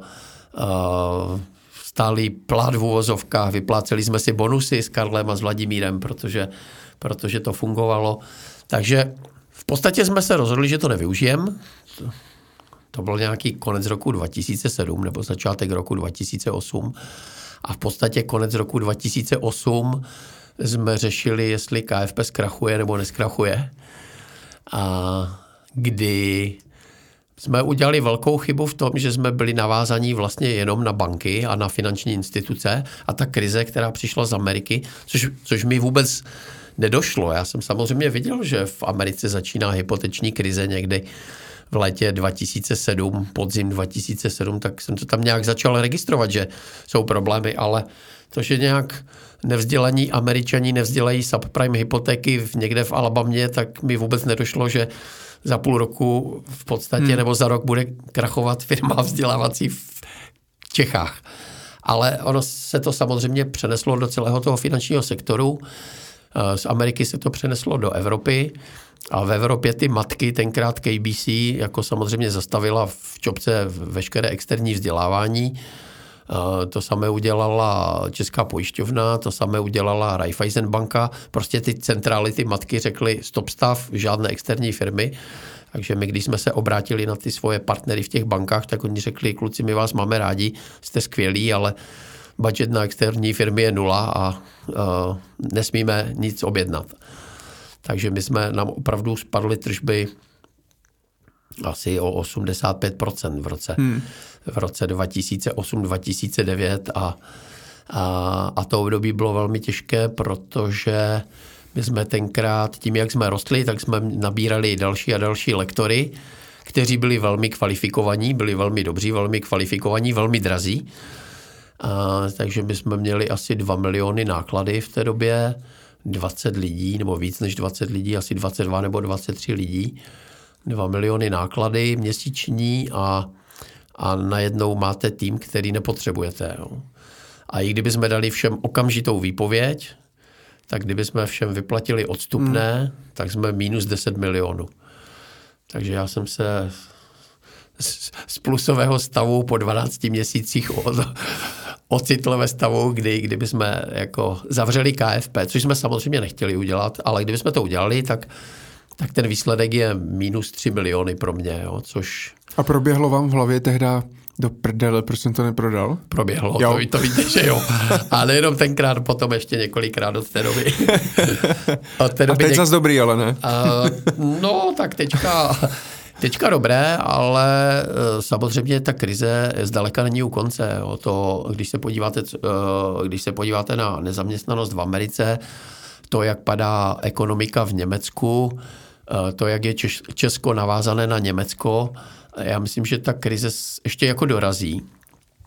A firmy, které mají problém ve vzdělávání, firmy, které mají problém, tak první, co uříznete, je marketing, vzdělávání, Jasně. reklama. To jsou náklady, které nejsou nezbytně nutné. Respektive oni jsou nutné, ale když je oříznete, tak se to projeví za rok, za dva, za tři, ale neprojeví se to hned a když jdete, když jako řešíte, jestli firma přežije nebo nepřežije a jestli máte z čeho zaplatit zaměstnance, tak nebudete nikoho vzdělávat. Jako. Hmm. Takže e, Určitě se to projeví ještě na vzdělávání. A vy jste to konzultoval uh, s, s Vláďou a s Karlem, ten, uh, tu vaši nabídku, uh, co jste dostal na prodej toho podílu? No jasně. A co oni na to říkali? Uh... A nechce koupit i ten můj? ne, ne, ne, s Vláďou jsme to řešili, protože z, jako ta nabídka no, přišla i pro Vláďu. Jako, jo. Aha. Jo. No, to přišla nabídka, kterou... A jako i pro, teda i pro Karla, že to teda koupí prostě tady celý? Uh, ne, ne, ne, ne. Myslím, že to byla jako, jako třetina. My jsme se mm-hmm. bavili, jestli někdo z nás je ochoten prodat třetinu a, a dospěli jsme k tomu, že ne. Že, ne. že prostě to mhm. všechno růžové, bu, budoucnost vypadala skvěle, uh, tržby se každoročně stoupaly o mnoho milionů korun, takže řekli jsme si, že ne. No a co jste teda dělali, když eh, spadly, spadly teda ty tržby, eh, tak vy jste asi měl ještě nějaké příjmy z toho poradenství a podobně, takže asi úplně jako eh, na jídlo jste asi měl, ale, ale jaký byl vlastně ten postup? Zapli jste nějaký, měli jste nějaký krizový plán, zapli jste tlačítko a... a no, krizový plán. A hlavně oproti současné krizi jsme tenkrát jako, já jsem teda tenkrát neměl nějaké rezervy, jo, jak jsem říkal, vydělával jsem hodně a utrácel jsem ještě víc. A, a nebo jsem třeba investoval, jako jo, mm, postavil jsem si tenkrát nějaký investiční barák, který pak byl ale dražší, než kolik byl rozpočet klasicky, takže i když jsem si chtěl nechat nějakou rezervu, tak ta skončila v baráku. Takže tak, jak to vypadalo jako růžově, tak najednou se sešlo několik faktorů negativních a takže já jsem vlastně zjistil, že KFP přestává fungovat, rezervy, že jsem vyčerpal nebo propalil v baráku, náklady, že jsou vysoké, protože to tak bylo nastaveno. Když se vám daří, tak máte vysokou životní úroveň, tak si nastavíte náklady vysoko. A, a krizový plán, no samozřejmě uh, udělali jsme to, že jsme přemýšleli, co s těmi zaměstnanci, nebo s těmi lektory, kteří tenkrát byli zaměstnanci, dneska, dneska jsou OSVČ, a tenkrát byli zaměstnanci a teď my jsme si říkali, když jim dáme výpověď, tak jako odstupné je 10 milionů a pětiměsíční. A tak jsme si říkali, tak půjdeme dělat to, co umíme, a to je poradenství. Vzdělávání nefunguje, tak půjdeme dělat poradenství.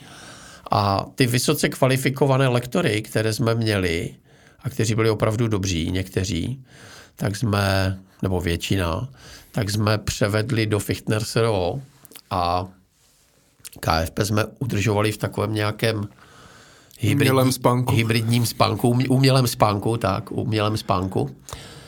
A fungovalo tak, aby bylo schopno splácet nějaké dluhy, úvěry, které jsme měli a, a lektory jsme převedli do Fichtner a já jsem vlastně šel dělat do Fichtner šéfa poradců a řekli jsme si s Vladimírem, že rozjedem poradenství. Takže Karel a ještě pár dalších lidí zůstalo v KFP. Některé zaměstnance jsme bohužel teda museli propustit, některé jsme převedli do Fichtner a já jsem se s Vladimírem pokoušel rozjet poradenství ve Fichtner. Mm-hmm. Ale Vladimír vlastně to uchopil a pro něho to byla vlastně eh, nakonec příležitost, která mu i v uvozovkách pomohla trochu, ne? Já myslím, že ano. Uh, ale nejvíce nám asi pomohlo to, že jsme si v roce 2014 řekli, že budeme dělat každý sám na sebe.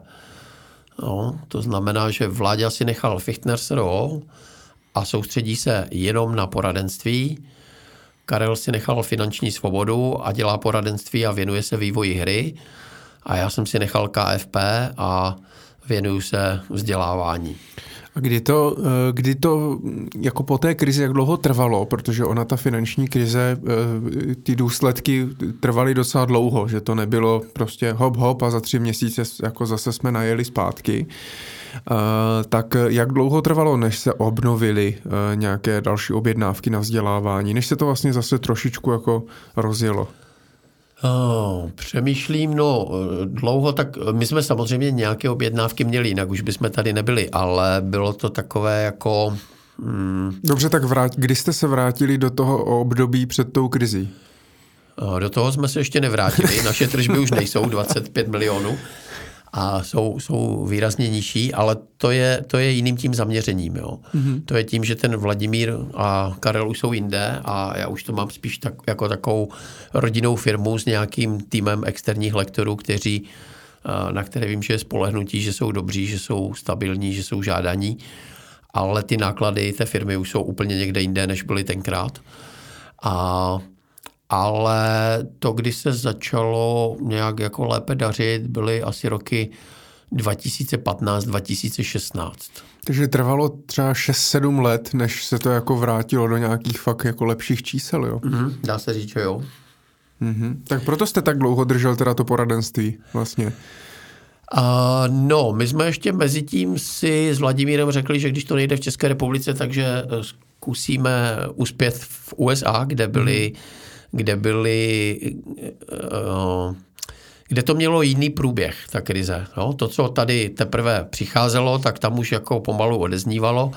Takže my jsme zkoušeli v letech 2010-11 uh, uspět s hrou Finanční svoboda v USA, jak s nějakou uh, verzí deskovou, kterou máme, ale v angličtině nastavenou na americké finanční produkty, americkou legislativu, americké daně. To znamená, existuje hra Nest Egg, která vlastně je finanční svoboda, ale pro Američany. A tam jsme, tam jsme se pokoušeli nějaké dva, dva roky, vláďa tři, vlastně uspět s tou hrou a i v, nejenom v deskové verzi, ale i v elektronické verzi. Ale tam ten trh je jiný, takže i když se všem ta hra líbila, tak to nepřineslo to nějaký komerční úspěch a, a hlavně to tam funguje jinak. Tady, když si někdo objedná školení, tak já, když si třeba nějaká firma v Ostravě objedná školení, no tak já si dám krabice do auta, za 20 minut jsem s Frýdkou v Ostravě a očkolím to tam a večer jsem doma. A když školíte v Americe, tak prostě letíte do New Yorku, tam si objednáte hotel na uh, Manhattanu, zaplatíte za noc 300 dolarů, letenka stojí 400 dolarů, tam něco uděláte a pak když to vlastně nabudžetujete do ceny toho školení, tak pak vám vyjde, že ta dodávka je pro ně drahá, jo, když tam dodáte ty, Jasně, ty další náklady. Když tam dodáte ty další náklady. Mm-hmm. A vy jste, se, vy jste říkal, že, že jste se s manželkou jako na nějakou dobu odstěhovali do USA, že eh, vlastně prodala účetní firmu a podobně, takže vy jste se s rodinou a s dcerami eh, jako odstěhovali na, na tvrdo do USA na nějakou dobu? No, eh, tak, takhle úplně ne. Vladimír tam takhle jakoby byl chvíli vždycky s rodinou, chvíli, chvíli tam byl sám. Já jsem tam byl nějakou dobu sám, ale když jste prostě dva, tři měsíce bez rodiny, tak, tak to prostě není úplně ono. Takže uh, pak tam manželka za mnou párkrát přijela a pak tam přijela, uh, pak tam přijela i s dcerama a jedna dcera tam s ní chodila na vysokou školu, a, ale druhá dcera, protože zrovna v té době se ona dostala na vysokou školu v Čechách a nechtěla chybět na začátek, tak ta tam byla asi jenom tři měsíce a vrátila se. A druhá dcera, která uh, přerušila střední školu, tak tam s manželkou chodila, tak tam se mnou byli asi 6 měsíců nebo 7 měsíců a chodili, oni chodili do školy a já jsem pracoval. Mm-hmm. Ta, takže my jsme tam byli, když bych to, seč, když bych to sečet, tak já jsem tam byl asi tak rok, 14 měsíců a rodina tam se mnou byla tak 6-7 měsíců. Co byste dneska udělal jinak, pokud byste měl opět příležitost v Americe něco takového udělat? Oh, co bych udělal jinak?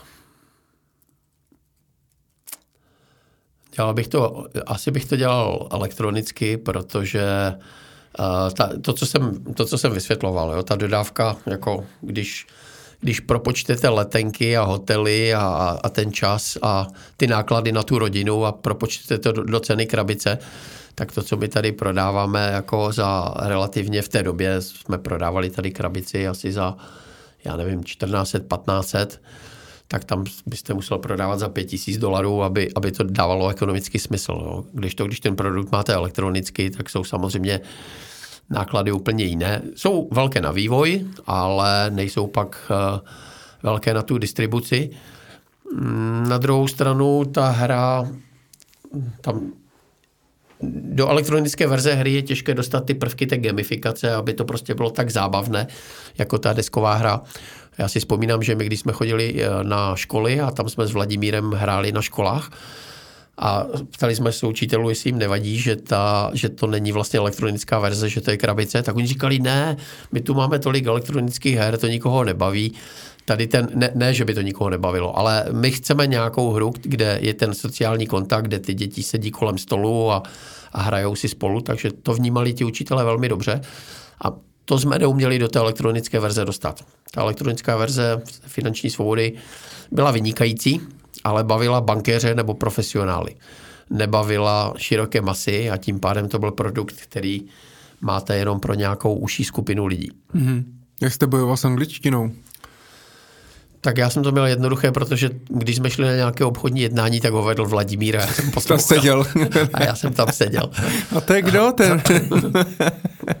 no a uh, přemýšleli jste i třeba s manželkou a, a s holkama, že zůstanete v Americe, nebo to vůbec jako nebylo na stole? A, uh, no, Uh, ne, takhle, uh, dcery tady měly školy, kamarády a tak dále, takže já bych řekl, že dcery o tom nepřemýšleli vůbec.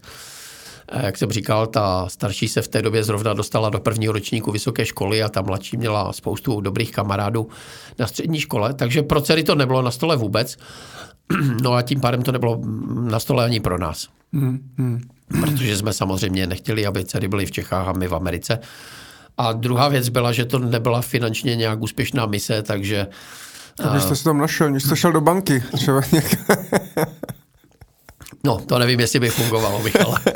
Asi to by nefungovalo. A kdyby teda dcery třeba chtěli a brali, naopak by to vzali jako příležitost, tak byste tam pravděpodobně asi zůstali? Nebo byste se snažil tam zůstat? A... Byla pro vás jako Amerika jakoby země příležitosti? Mm, určitě, já jsem byl z Ameriky nadšený. Já nejsem takový američan jako Vláďa Fichtner, ten samozřejmě je takový jako napůl američan myšlení. A, a vždycky tam vidí uh, vidí tam ty vzory a hledá je tam a, a já jsem byl nadšený hodně, akorát jsem si říkal, že s mojí angličtinou nemůžu dělat práci, která mě baví. Na to, abyste mohl lektorovat, tak, byste musel, tak bych musel umět anglicky o dvě nebo o tři třídy líp, než umím. Jo takhle někde v, v hospodě u piva, jako je jedna věc mluvit a druhá věc je říct precizně nějakou myšlenku, kterou chcete říct tak, aby ji všichni pochopili. A na to tenkrát jako moje angličtina v žádném případě nestačila a takže Uh, ale mi by nevadilo pomývat nádoby u McDonalda, ale nevím, jestli bych si tím viděl na ty standardní životní náklady, na které jsem zvyklý. Jako. Mm.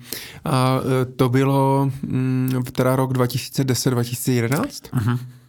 A kolik vás stála taková mise do USA? No docela hodně. To byl docela zářez v cashflow KFP, takže... Uh, jste se vrátili a co?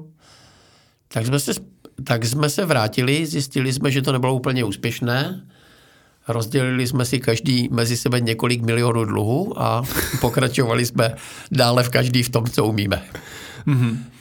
Takže, eh, a protože já mám trošku jakoby mezeru eh, v tom, v tom období 2010 až dejme tomu třeba 2017, 2018, když jste si vlastně rozdělili oficiálně i tu firmu eh, a tak dále, tak prostě jste se vrátili sem a snažili jste se zase nabízet teda školení, dělali jste poradenství a pokračovali jste v tom, co umíte. Vrátili jsme se zpátky, KFP mezi tím fungovalo, já v podstatě Uh, jsem tenkrát jako KFP řídil po Skypeu, by se dalo říct. Uh, Karel Kořený mi hodně pomáhal tím, že byl tady a, a ono nějak fungovalo. Takže my jsme nějaké zakázky měli, to nebylo, že by byly zakázky nula, ale v zásadě to stačilo na takové jako uh, uskrovnění se a splácení dluhu.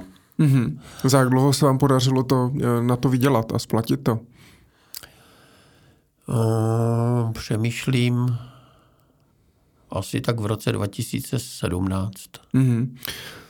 Hmm, to trvalo docela dlouho. No je vlastně zvláštní, já jenom spíš přemýšlím, přehrávám si znovu vlastně ten váš život, Eh, že tak jako byl v nějakých jako těch, těch, těch cyklech a, a je to vlastně obrovská ta zkušenost, že i přesto, že spoustu věcí ve vašem životě vypadalo skvěle a měl jste v období, kdy jste se měl velmi dobře a podobně, eh, tak i přesto může třeba přijít v období, kdy se úplně tak, eh, kdy se úplně tak nedaří. Hmm. No, to určitě může a my třeba na kurzu EFP, European Financial Planner, vlastně učíme, co by měli poradci Eh, dělat s podnikateli. A mi se to učí velmi dobře, protože přesně ty chyby, které jsem udělal, tak vím, že by podnikatele neměli udělat. A přesně to, co jsem zažil, tak vím, že se prostě stává. Takže ty zkušenosti jsou osobní a, a, a myslím, že to je cené pro poradce. A dalo by se říct, že to je teda nějakou jednou z vašich jakoby životních misí tady tohle předat? Aby ostatní nezopakovali třeba ty chyby nebo ty věci, které jste udělal vy? Já jsem určitě naše, nebo moje osobní vize, ale vlastně ona je stejná jako vize KFP, je pomáhat lidem být e, finančně svobodnější. A, a, a to můžete dělat jak na úrovni těch zaměstnanců, to znamená, že těm lidem uděláte nějaký rozumný finanční plán a postupně je vedete krok za krokem tou nejbezpečnější možnou cestou k rentě, a to můžete dělat i na úrovni podnikatelů, kdy jim ukážete, že ta firma sice vypadá skvěle, ale někdy může přijít období, kdy to tak skvěle být nemusí. Takže by tu svoji osobní finanční nezávislost neměli mít postavenou jenom na té firmě. A na obou dvou těch rovinách si myslím, že mám jakoby poradcům co říct. A v tom svém poradenském životě jsem udělal obrovskou spoustu chyb. A Oni některé jsou nepřenositelné. Prostě někdy to těm poradcům můžete říkat a oni si to stejně musí zažít na svoji kůži. Ale jsou poradci, kteří si třeba nechají v některých věcech poradit a proto si myslím, že ty naše zkušenosti jsou cené, protože ten člověk ve 20, já si to a já si to teďka uvědomuju, jak potkávám takové ty mladé lidi, mladé poradce, že když se s nima bavím, takže vidím, že jsou třeba velmi vzdělaní, velmi chytří, ale nemají tu historii a nemají tu zkušenost. Takže některé věci, já, já jenom řeknu takovou, takovou banalitu. My máme v jednom testu otázku, co byla největší světová krize. Jo? A teď je tam technologická bublina, hypoteční krize, ropná krize 73 a světová hospodářská krize a jsou lidi, kteří zatrhnou jako něco jiného než světovou hospodářskou krizi. Jo. Oni, přestože dělají v bankovnictví nebo dělají ve financích, tak pro ně už je to tak, tak strašně daleko, daleko hmm. že ani netuší, že nějaká světová hospodářská krize znamenala, že prostě v některých místech USA byla 80% nezaměstnanost a HDP spadlo asi o 20-30%. Prostě vůbec, vůbec tohle období netuší, že něco takového bylo. A, a já na tom chci říct, že někdy vidím, že ti mladí poradci, přestože jsou vzdělaní, přestože jsou chytří, tak vidím, že jim jakoby mám co dát. Hmm, chybí ty, ty zkušenosti, jsou strašně důležitý. Nepřemýšlel jste, že napíšete knihu?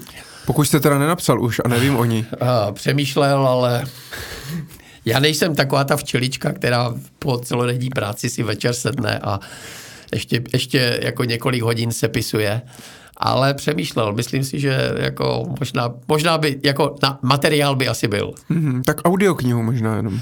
Třeba. To je možná, to je možná dobrý nápad, protože já velmi rád audioknihy poslouchám. A teďka jsou úžasné audioknihy.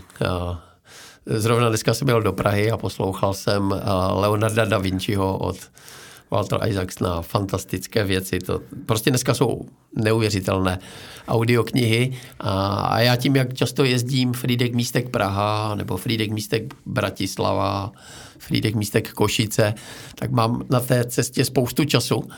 Tak vždycky v tom autě buď telefonuju, a, anebo poslouchám uh, audioknihy.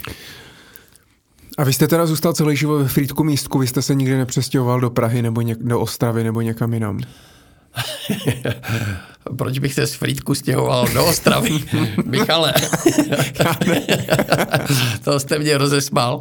Frýdek místek je město, kde máte do Beskyt 10 eh, minut autem, takže Ostraváci se stěhují k Beskydu, takže uh, ne, o Praze jsem samozřejmě uvažoval párkrát, uh, protože všechny ty naše biznisy jsou v Praze.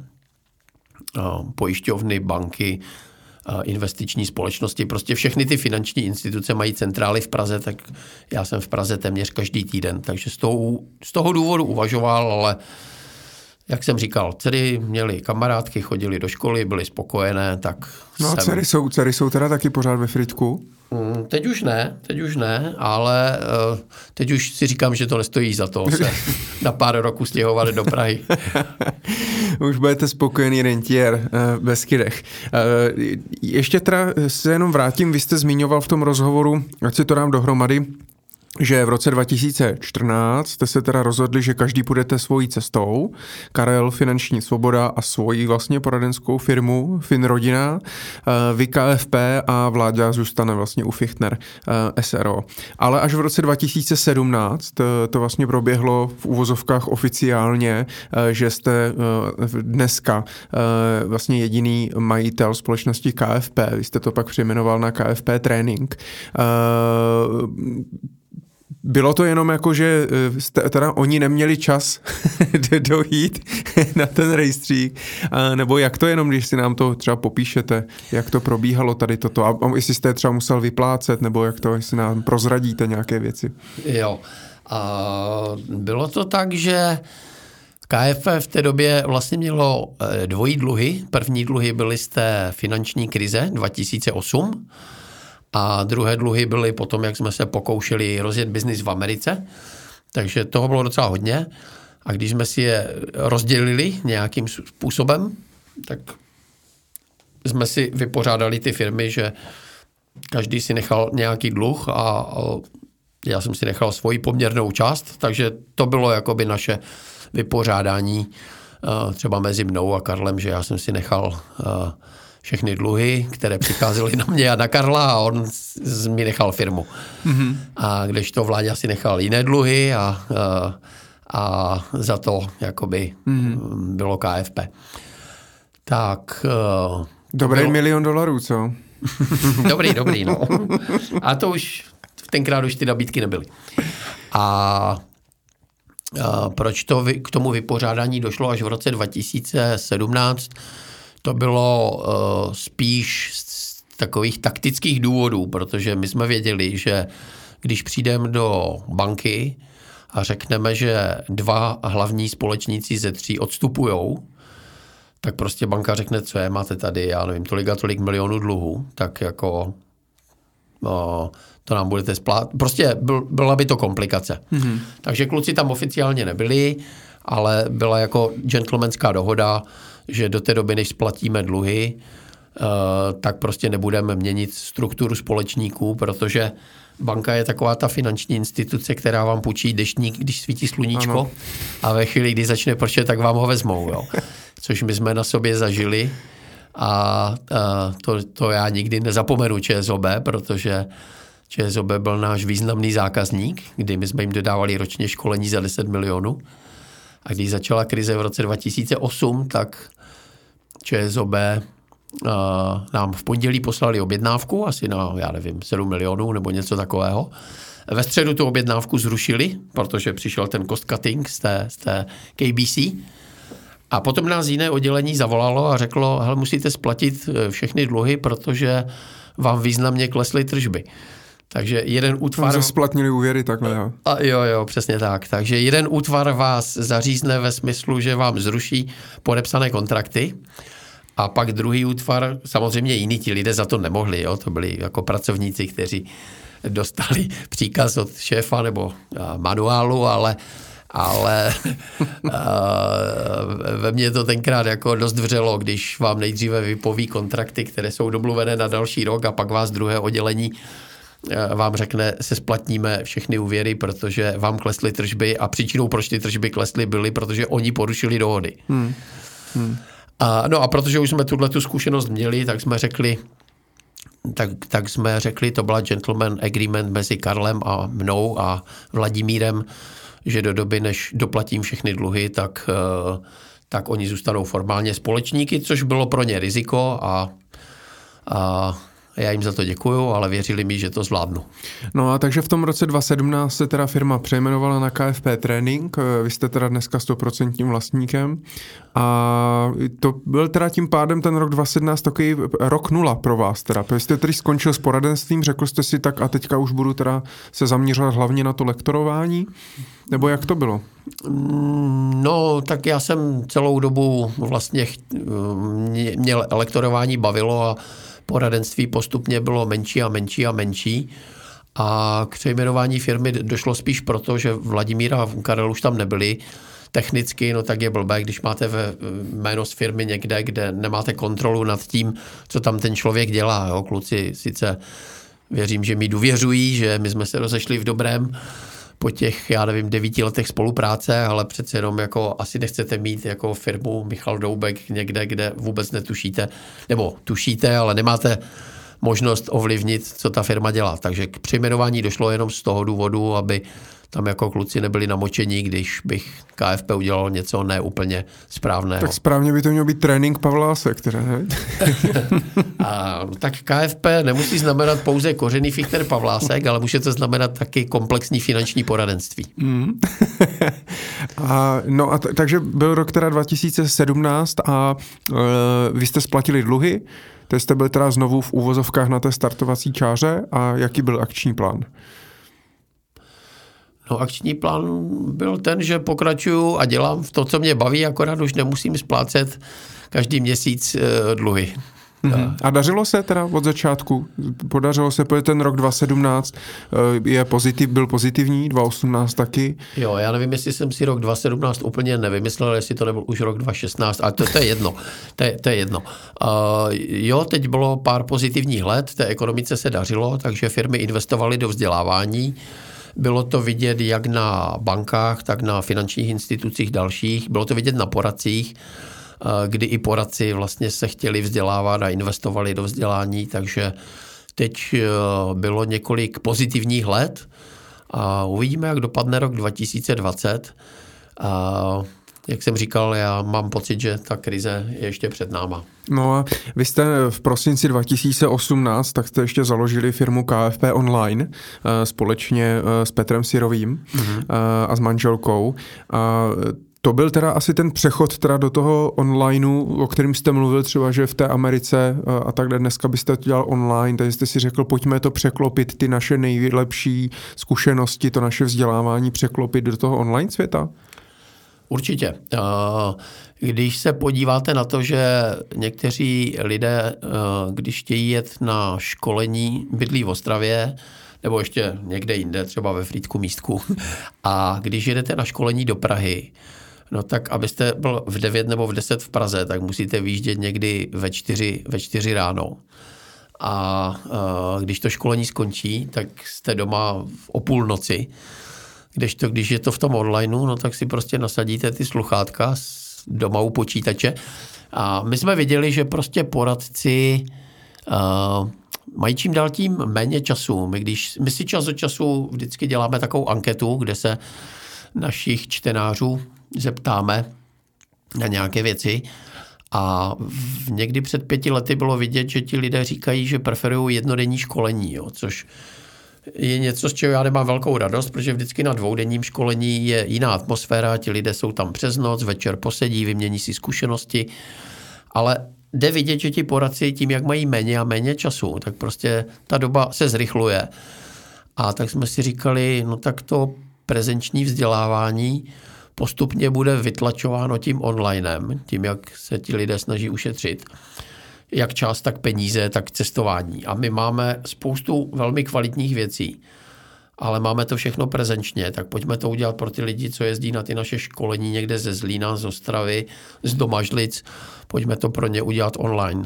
Takže my se teď postupně snažíme s Petrem překlápět ty nejlepší věci, které KFP má, postupně do toho onlineu. Mm-hmm. Takže v podstatě eh, to, co dělalo KFP živě, tak to stejné bude eh, možnost vlastně projít i online.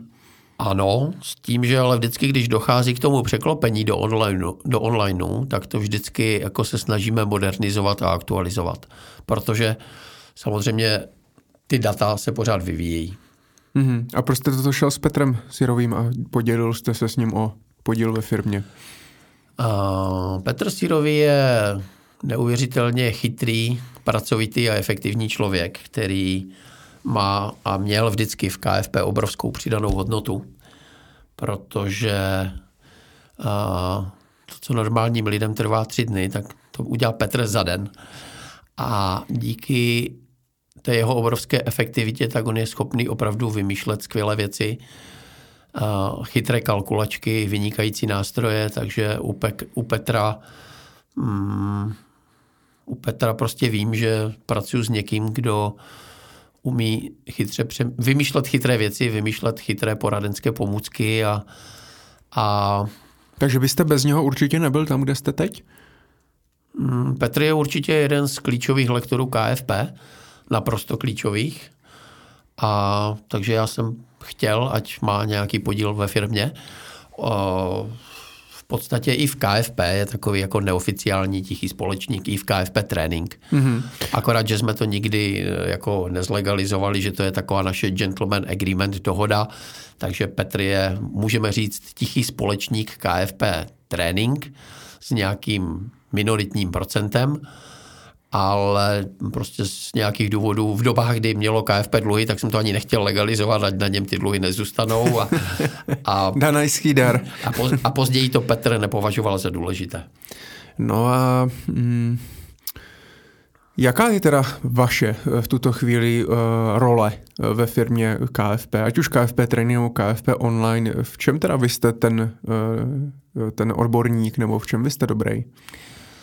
A já myslím, že umím propojovat ty odborné dovednosti hodně s obchodními dovednostmi. Tím, že jsem považuji se za rozumného obchodníka se zkušenostmi v poradenství A, takže si myslím, že umím propojovat ty chytré poradenské věci s tím, jak by se to mělo prezentovat poradcům a ti, jak by to měli prezentovat klientům.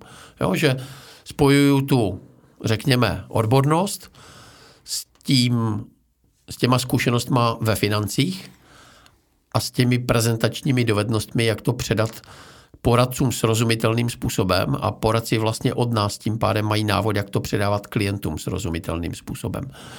A já bych řekl, že se doplňujem. Petr vymýšlí chytré věci a já vlastně vymýšlím, jak to prezentovat a samozřejmě já se od Petra učím ty chytré věci a on se ode mě učí ty, uh, ty, ty obchodní a prezentační věci, takže on už taky jako samozřejmě spoustu věcí Myslím si, že se lektorsky velmi posunul, že jeho prezentační dovednosti dnes a před deseti lety jsou úplně někde jinde. To vypadá jako velmi dobře, dobrá kombinace. Tak já myslím, že ty úspěšné firmy jsou vždycky postavené na tom, že tam je nějaký tým, který uh, rozumně funguje a umí si předávat zkušenosti. My si pořád předáváme zkušenosti s Karlem Kořeným a čas od času i s Vláďou Fichtnerem, takže my jsme se rozešli v dobrém a pořád spolu spolupracujeme. No a vy když vidíte ten, eh, ten trh poradenský vlastně eh, takhle v tom zpětném zrcátku od toho roku 96 do teď, tak eh, změnilo se finanční poradenství. Ono se asi změnilo, ale změnilo se k lepšímu. Jak vnímáte dneska úroveň a kvalitu finančního poradenství u nás? Změnilo se, Michale, úplně neuvěřitelně. To se nedá, nedá vůbec srovnat. Já si pamatuju první poradenské firmy v roce 94. Já jsem s tím Save Investem Praha začal spolupracovat někdy 94-95. A když si vezmu, co tenkrát vlastně ti poradci věděli a co ví dneska EFáci, kteří odcházejí z našeho kurzu, to je, to je prostě rozdíl, já nevím, tří tříd, to je jako kdybyste chtěl, chtěl srovnávat uh, Evropskou extraligu s nějakým okresním přeborem, to prostě jsou jiní hráči, jiná úroveň. A já mám z toho velkou radost, protože to je jedna z takových vizí uh, KFP, jako pomáhat těm poradcům být jako chytřejší.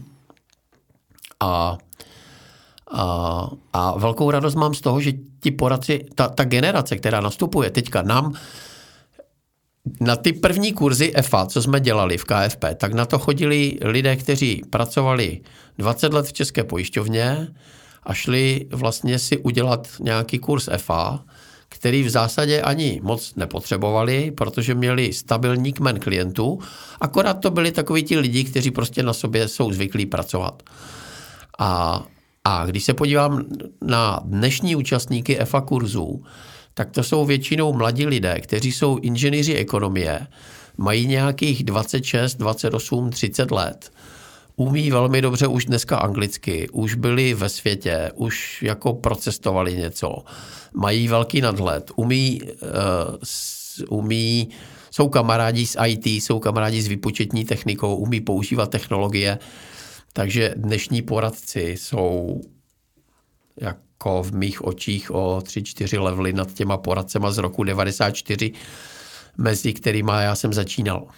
Dobře, tak to bereme teda třeba úroveň vzdělání uh, a kvalitu toho vzdělání, ale mm, vnímáte, že se to i projevuje třeba na uh, lepší finanční gramotnosti té veřejnosti, těch jejich klientů, na životní úrovni těch jejich klientů?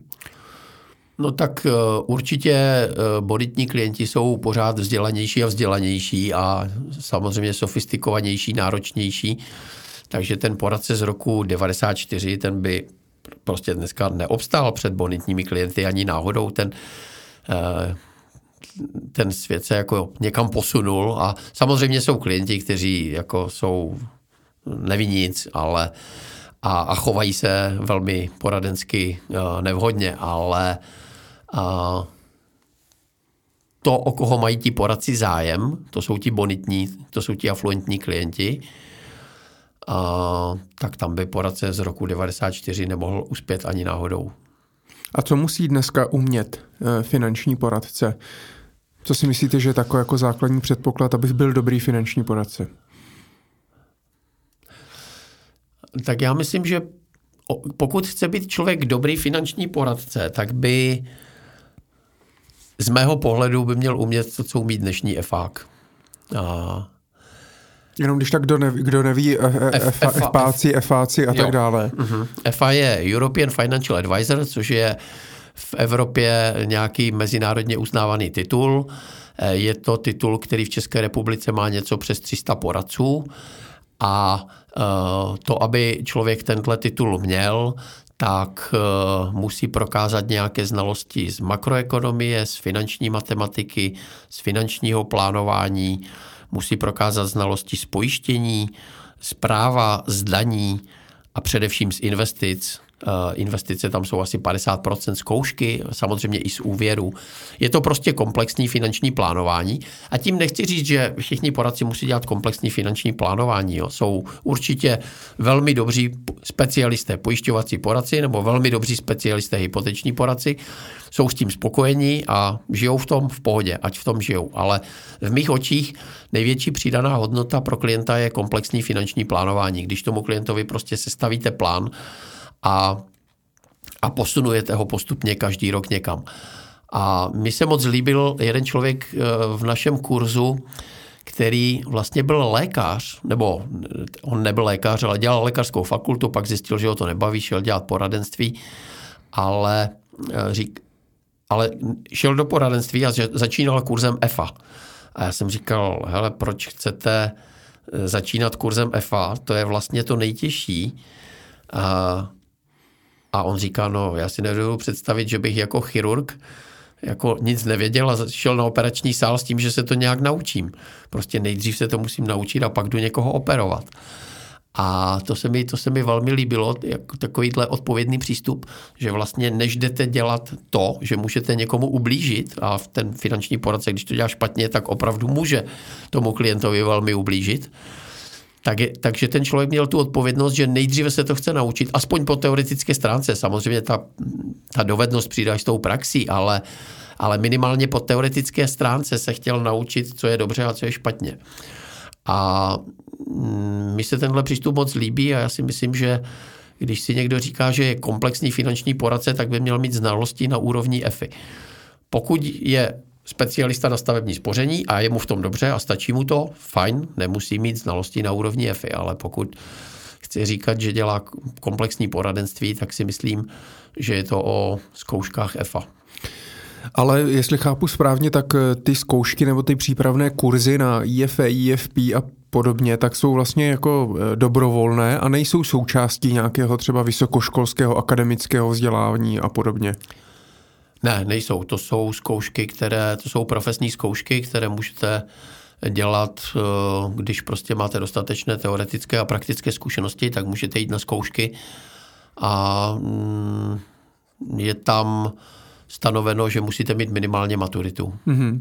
Proč se ptám, vy jste zmiňoval v našem rozhovoru, že Karol Kořený učil jako jeden z prvních obor finančního poradenství. Mm-hmm. Najdu dneska na nějaké třeba ekonomické škole nějaký obor nebo podobor finančního nebo předmět finančního poradenství, protože jde mi o to, pokud dneska by mě bylo třeba 18 let, bavila by mě teda ekonomie, finance, ale vím, že nechci jít do velké čtyřky ani do nějaký banky a zajímá mě finanční poradenství, poradenství. Eh, kam můžu jít studovat? Hmm, nevím. Já to od té doby, co Karel odešel z vysoké školy, nesleduju.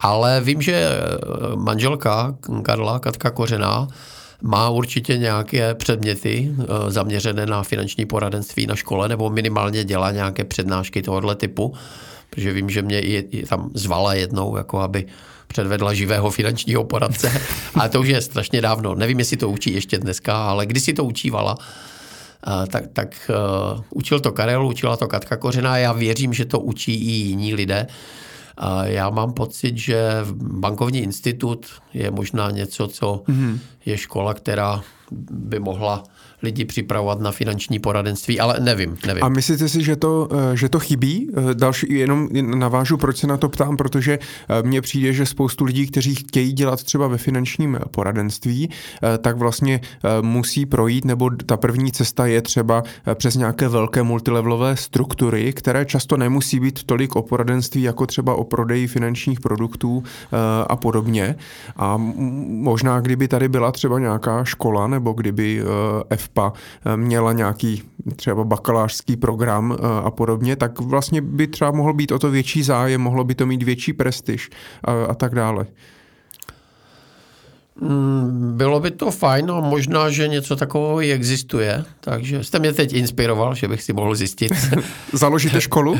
ne, ne, ne. Napíšete ne, knihu a založíte školu. ne, ale ta, ta myšlenka je samozřejmě dobrá, já věřím tomu, že tak, jak eh, Karel vlastně učil předmět finanční poradenství na eh, Sleské univerzitě, takže se tam v tom pokračuje, tak jak to učila Katka Kořená na uh, vlastně ostravské škole, takže v tom pokračuje. A mm, v těch multilevelových firmách, já jsem se teda uh, naučil hodně v tom se Investu.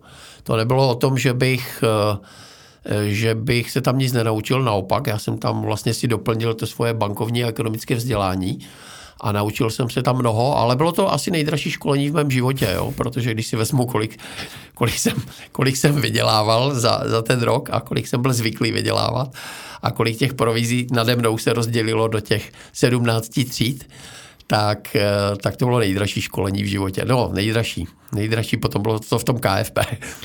Mám pro vás dvě poslední otázky, protože se blížíme ke konci. První je, kam si myslíte, že finanční poradenství, když to zase vidíte z pohledu toho lektora a toho člověka, odborníka, který má zkušenosti a vzdělává bankéře a finanční poradce, kam si ještě jakoby můžeme posunout? A můžeme se ještě posunout, nebo už jsme na jakoby pomyslném jako vrcholu? Určitě se můžeme posunout, to si myslím, že zcela nepochybně. A otázka je, mm, jestli to dobré kvalitní poradenství, tak jak ho třeba vidím ve Fichtnersro, ve Frankovi a, a v, i v několika dalších firmách, tak eh, jestli bude dostupné pro takovou tu normální běžnou klientelu. No, obávám se, že ne. Obávám se, že to kvalitní poradenství bude mít čím dál tím více formu placeného poradenství, což je fajn, což si myslím, že je cesta správným směrem, ale tohle si nikdy nedovolí právě ti lidi, kteří by to potřebovali. Takový ten segment, který dneska, když se podíváte na výzkum, poslední výzkum Ministerstva financí České republiky, 19% lidí má úspory maximálně na měsíc. Jo. Tihle lidé by potřebovali finanční poradce ale tihle lidé si ty finanční poradce nikdy nezaplatí. Ti budou mít vždycky ty provizní poradce, kteř, te, te, té nejhorší kvality. Jako jo. Tím nechci říct, že provizní poradci jsou špatná kvalita, ale mezi něma je ještě obrovský rozdíl. Znám lidi, kteří dělají provizní poradenství na špičkové úrovni a lidi, kteří to dělají na úrovni mizerné až podvodné. Takže tady ten segment, který by potřeboval ty dobré poradce, bohužel si je nebude moc dovolit. A co, co, co s tím teda můžeme, nebo co se s tím jako dá dělat? Protože já vím, že třeba v Americe tak hodně se rozježily právě online služby, eh, i jako online finanční poradce, eh, různé jako softwary na finanční plánování a podobně, které jsou finančně eh, dostupné i pro tu třeba nižší, nižší střední třídu. Tak myslíte, že, že toto by teoreticky mohlo být řešení, že prostě ti, co tolik nemají, tak to budou muset nějak zvládnout online a ti, co mají, tak si prostě zaplatí živého poradce? A to zvládne, to zvládne ta mladá generace, která je dostatečně chytrá. Jo? Takže to zvládnou ti klienti, kteří jsou dneska třeba na eh, vysokých školách nebo těsně po škole, jsou chytří, jsou vzdělaní. Oni časem budou ti afluentní klienti a v té první fázi, ve které vlastně ještě si nemohou dovolit kvalitní placené poradenství, eh, tak eh, přes nějaké robo-advisory Eh, se možná dostanou k rozumnému řešení. Ale ti klienti, kteří by to potřebovali jako sůl, to jsou ti méně vzdělaní klienti, kteří nemají žádné rezervy a mají mizernou finanční gramotnost, tak pro ty prostě dobré finanční poradenství bude nedostupné. No a kdo by se teda o ně měl, kdo by se měl o ně postarat, kdo by měl zaštítit nějaké to vzdělání a tady těmhle lidem, pokud vlastně poradcům se nevyplatí se tady o tyhle lidi starat a nejsou schopní ještě třeba technologicky a podobně, tak je vůbec, měl by stát se o to nějak, nebo je tady vůbec, měli bychom se o to starat? Uh, to je, Michale, otázka asi na někoho jiného. Uh, já samozřejmě vidím, že ti lidé se řítí do finanční záhuby ale netuším, kdo by se mě, o mě měl starat. A vím, že se o ně nebudou starat poradci, kteří dělají placené poradenství, ti si o ně starat nebudou, to je jasné. A z těch poradců, kteří dělají provizní poradenství, se bohužel o tyhle lidi budou starat spíš ti podvodníci, než ti skuteční dobří finanční poradci, kteří dělají provizní poradenství. Mm-hmm. Jestli by si o ně měl starat stát, nevím, pamatuju si konferenci finanční gramotnosti, kde jsme se bavili s jedním člověkem, který dělal právě poradce finanční gramotnosti pro americkou vládu. A my jsme mu vlastně říkali, jak řešíme finanční nezávislost a tak. A on říká, to je pěkné to, co tady děláte, ale my v Americe řešíme úplně jiné problémy. A my eh, učíme lidi, jak se zbavit kreditek, jak se zbavit dluhu a my jsme mu říkali, no a proč řešíte tohle? A on říká, no to je jako, když vám přivezou na pohotovost někoho, kdo má tepené krvácení. Prostě neřešíte. Finanční gramotnost, finanční nezávislost jsou krásné cíle, ale když někdo vlastně netuší, jak mu kreditka ubližuje, tak to je tepené krvácení a tohle my v Americe zastavujeme. Takže oni tam řeší problémy s tou nejchudší a nejméně vzdělanou třídou, ale to jsou problémy jiného rázu. To nejsou problémy, které řeší čeští finanční poradci. Hmm. Tak snad to teda, když jestli nás někdo poslouchá, tak pokud máte někdo řešení, tak já budu určitě, určitě rád. No a poslední otázka, Petře, na vás. Krom toho, že pravděpodobně se dočkáme knížky od vás, ať už psané nebo audio knížky. To řekl vy, Michal. se snažím namotivovat. tak jaké máte vlastně další ještě vize ve vašem, ve vašem životě? Jaké jsou další nějaké vaše cíle? Směřujete někam? Eh, směřuju, chtěl bych eh, eh, díky KFP Online, aby ty základní principy byly dostupnější pro širší masu poradců.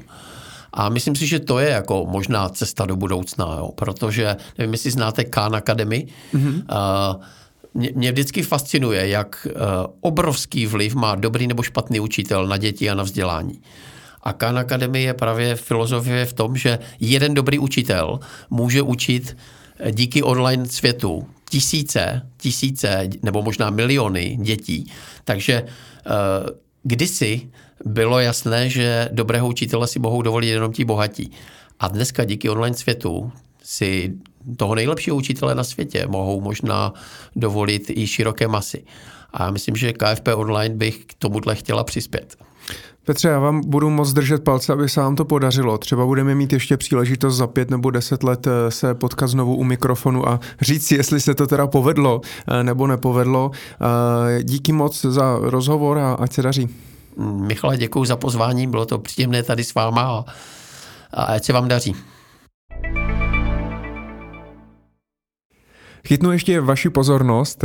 Já bych vám chtěl jenom poděkovat za to, že jste to doposlouchali až do úplného konce a chci vás poprosit, jestli mě dáte vědět do komentářů, například na sociálních sítích, jak se vám tady tato epizoda líbila, jestli to pro vás bylo inspirující, a pokud ano, tak budu rád, když budete třeba rozhovor sdílet dál, aby se mohli inspirovat i ostatní posluchači a mohli poznat náš podcast.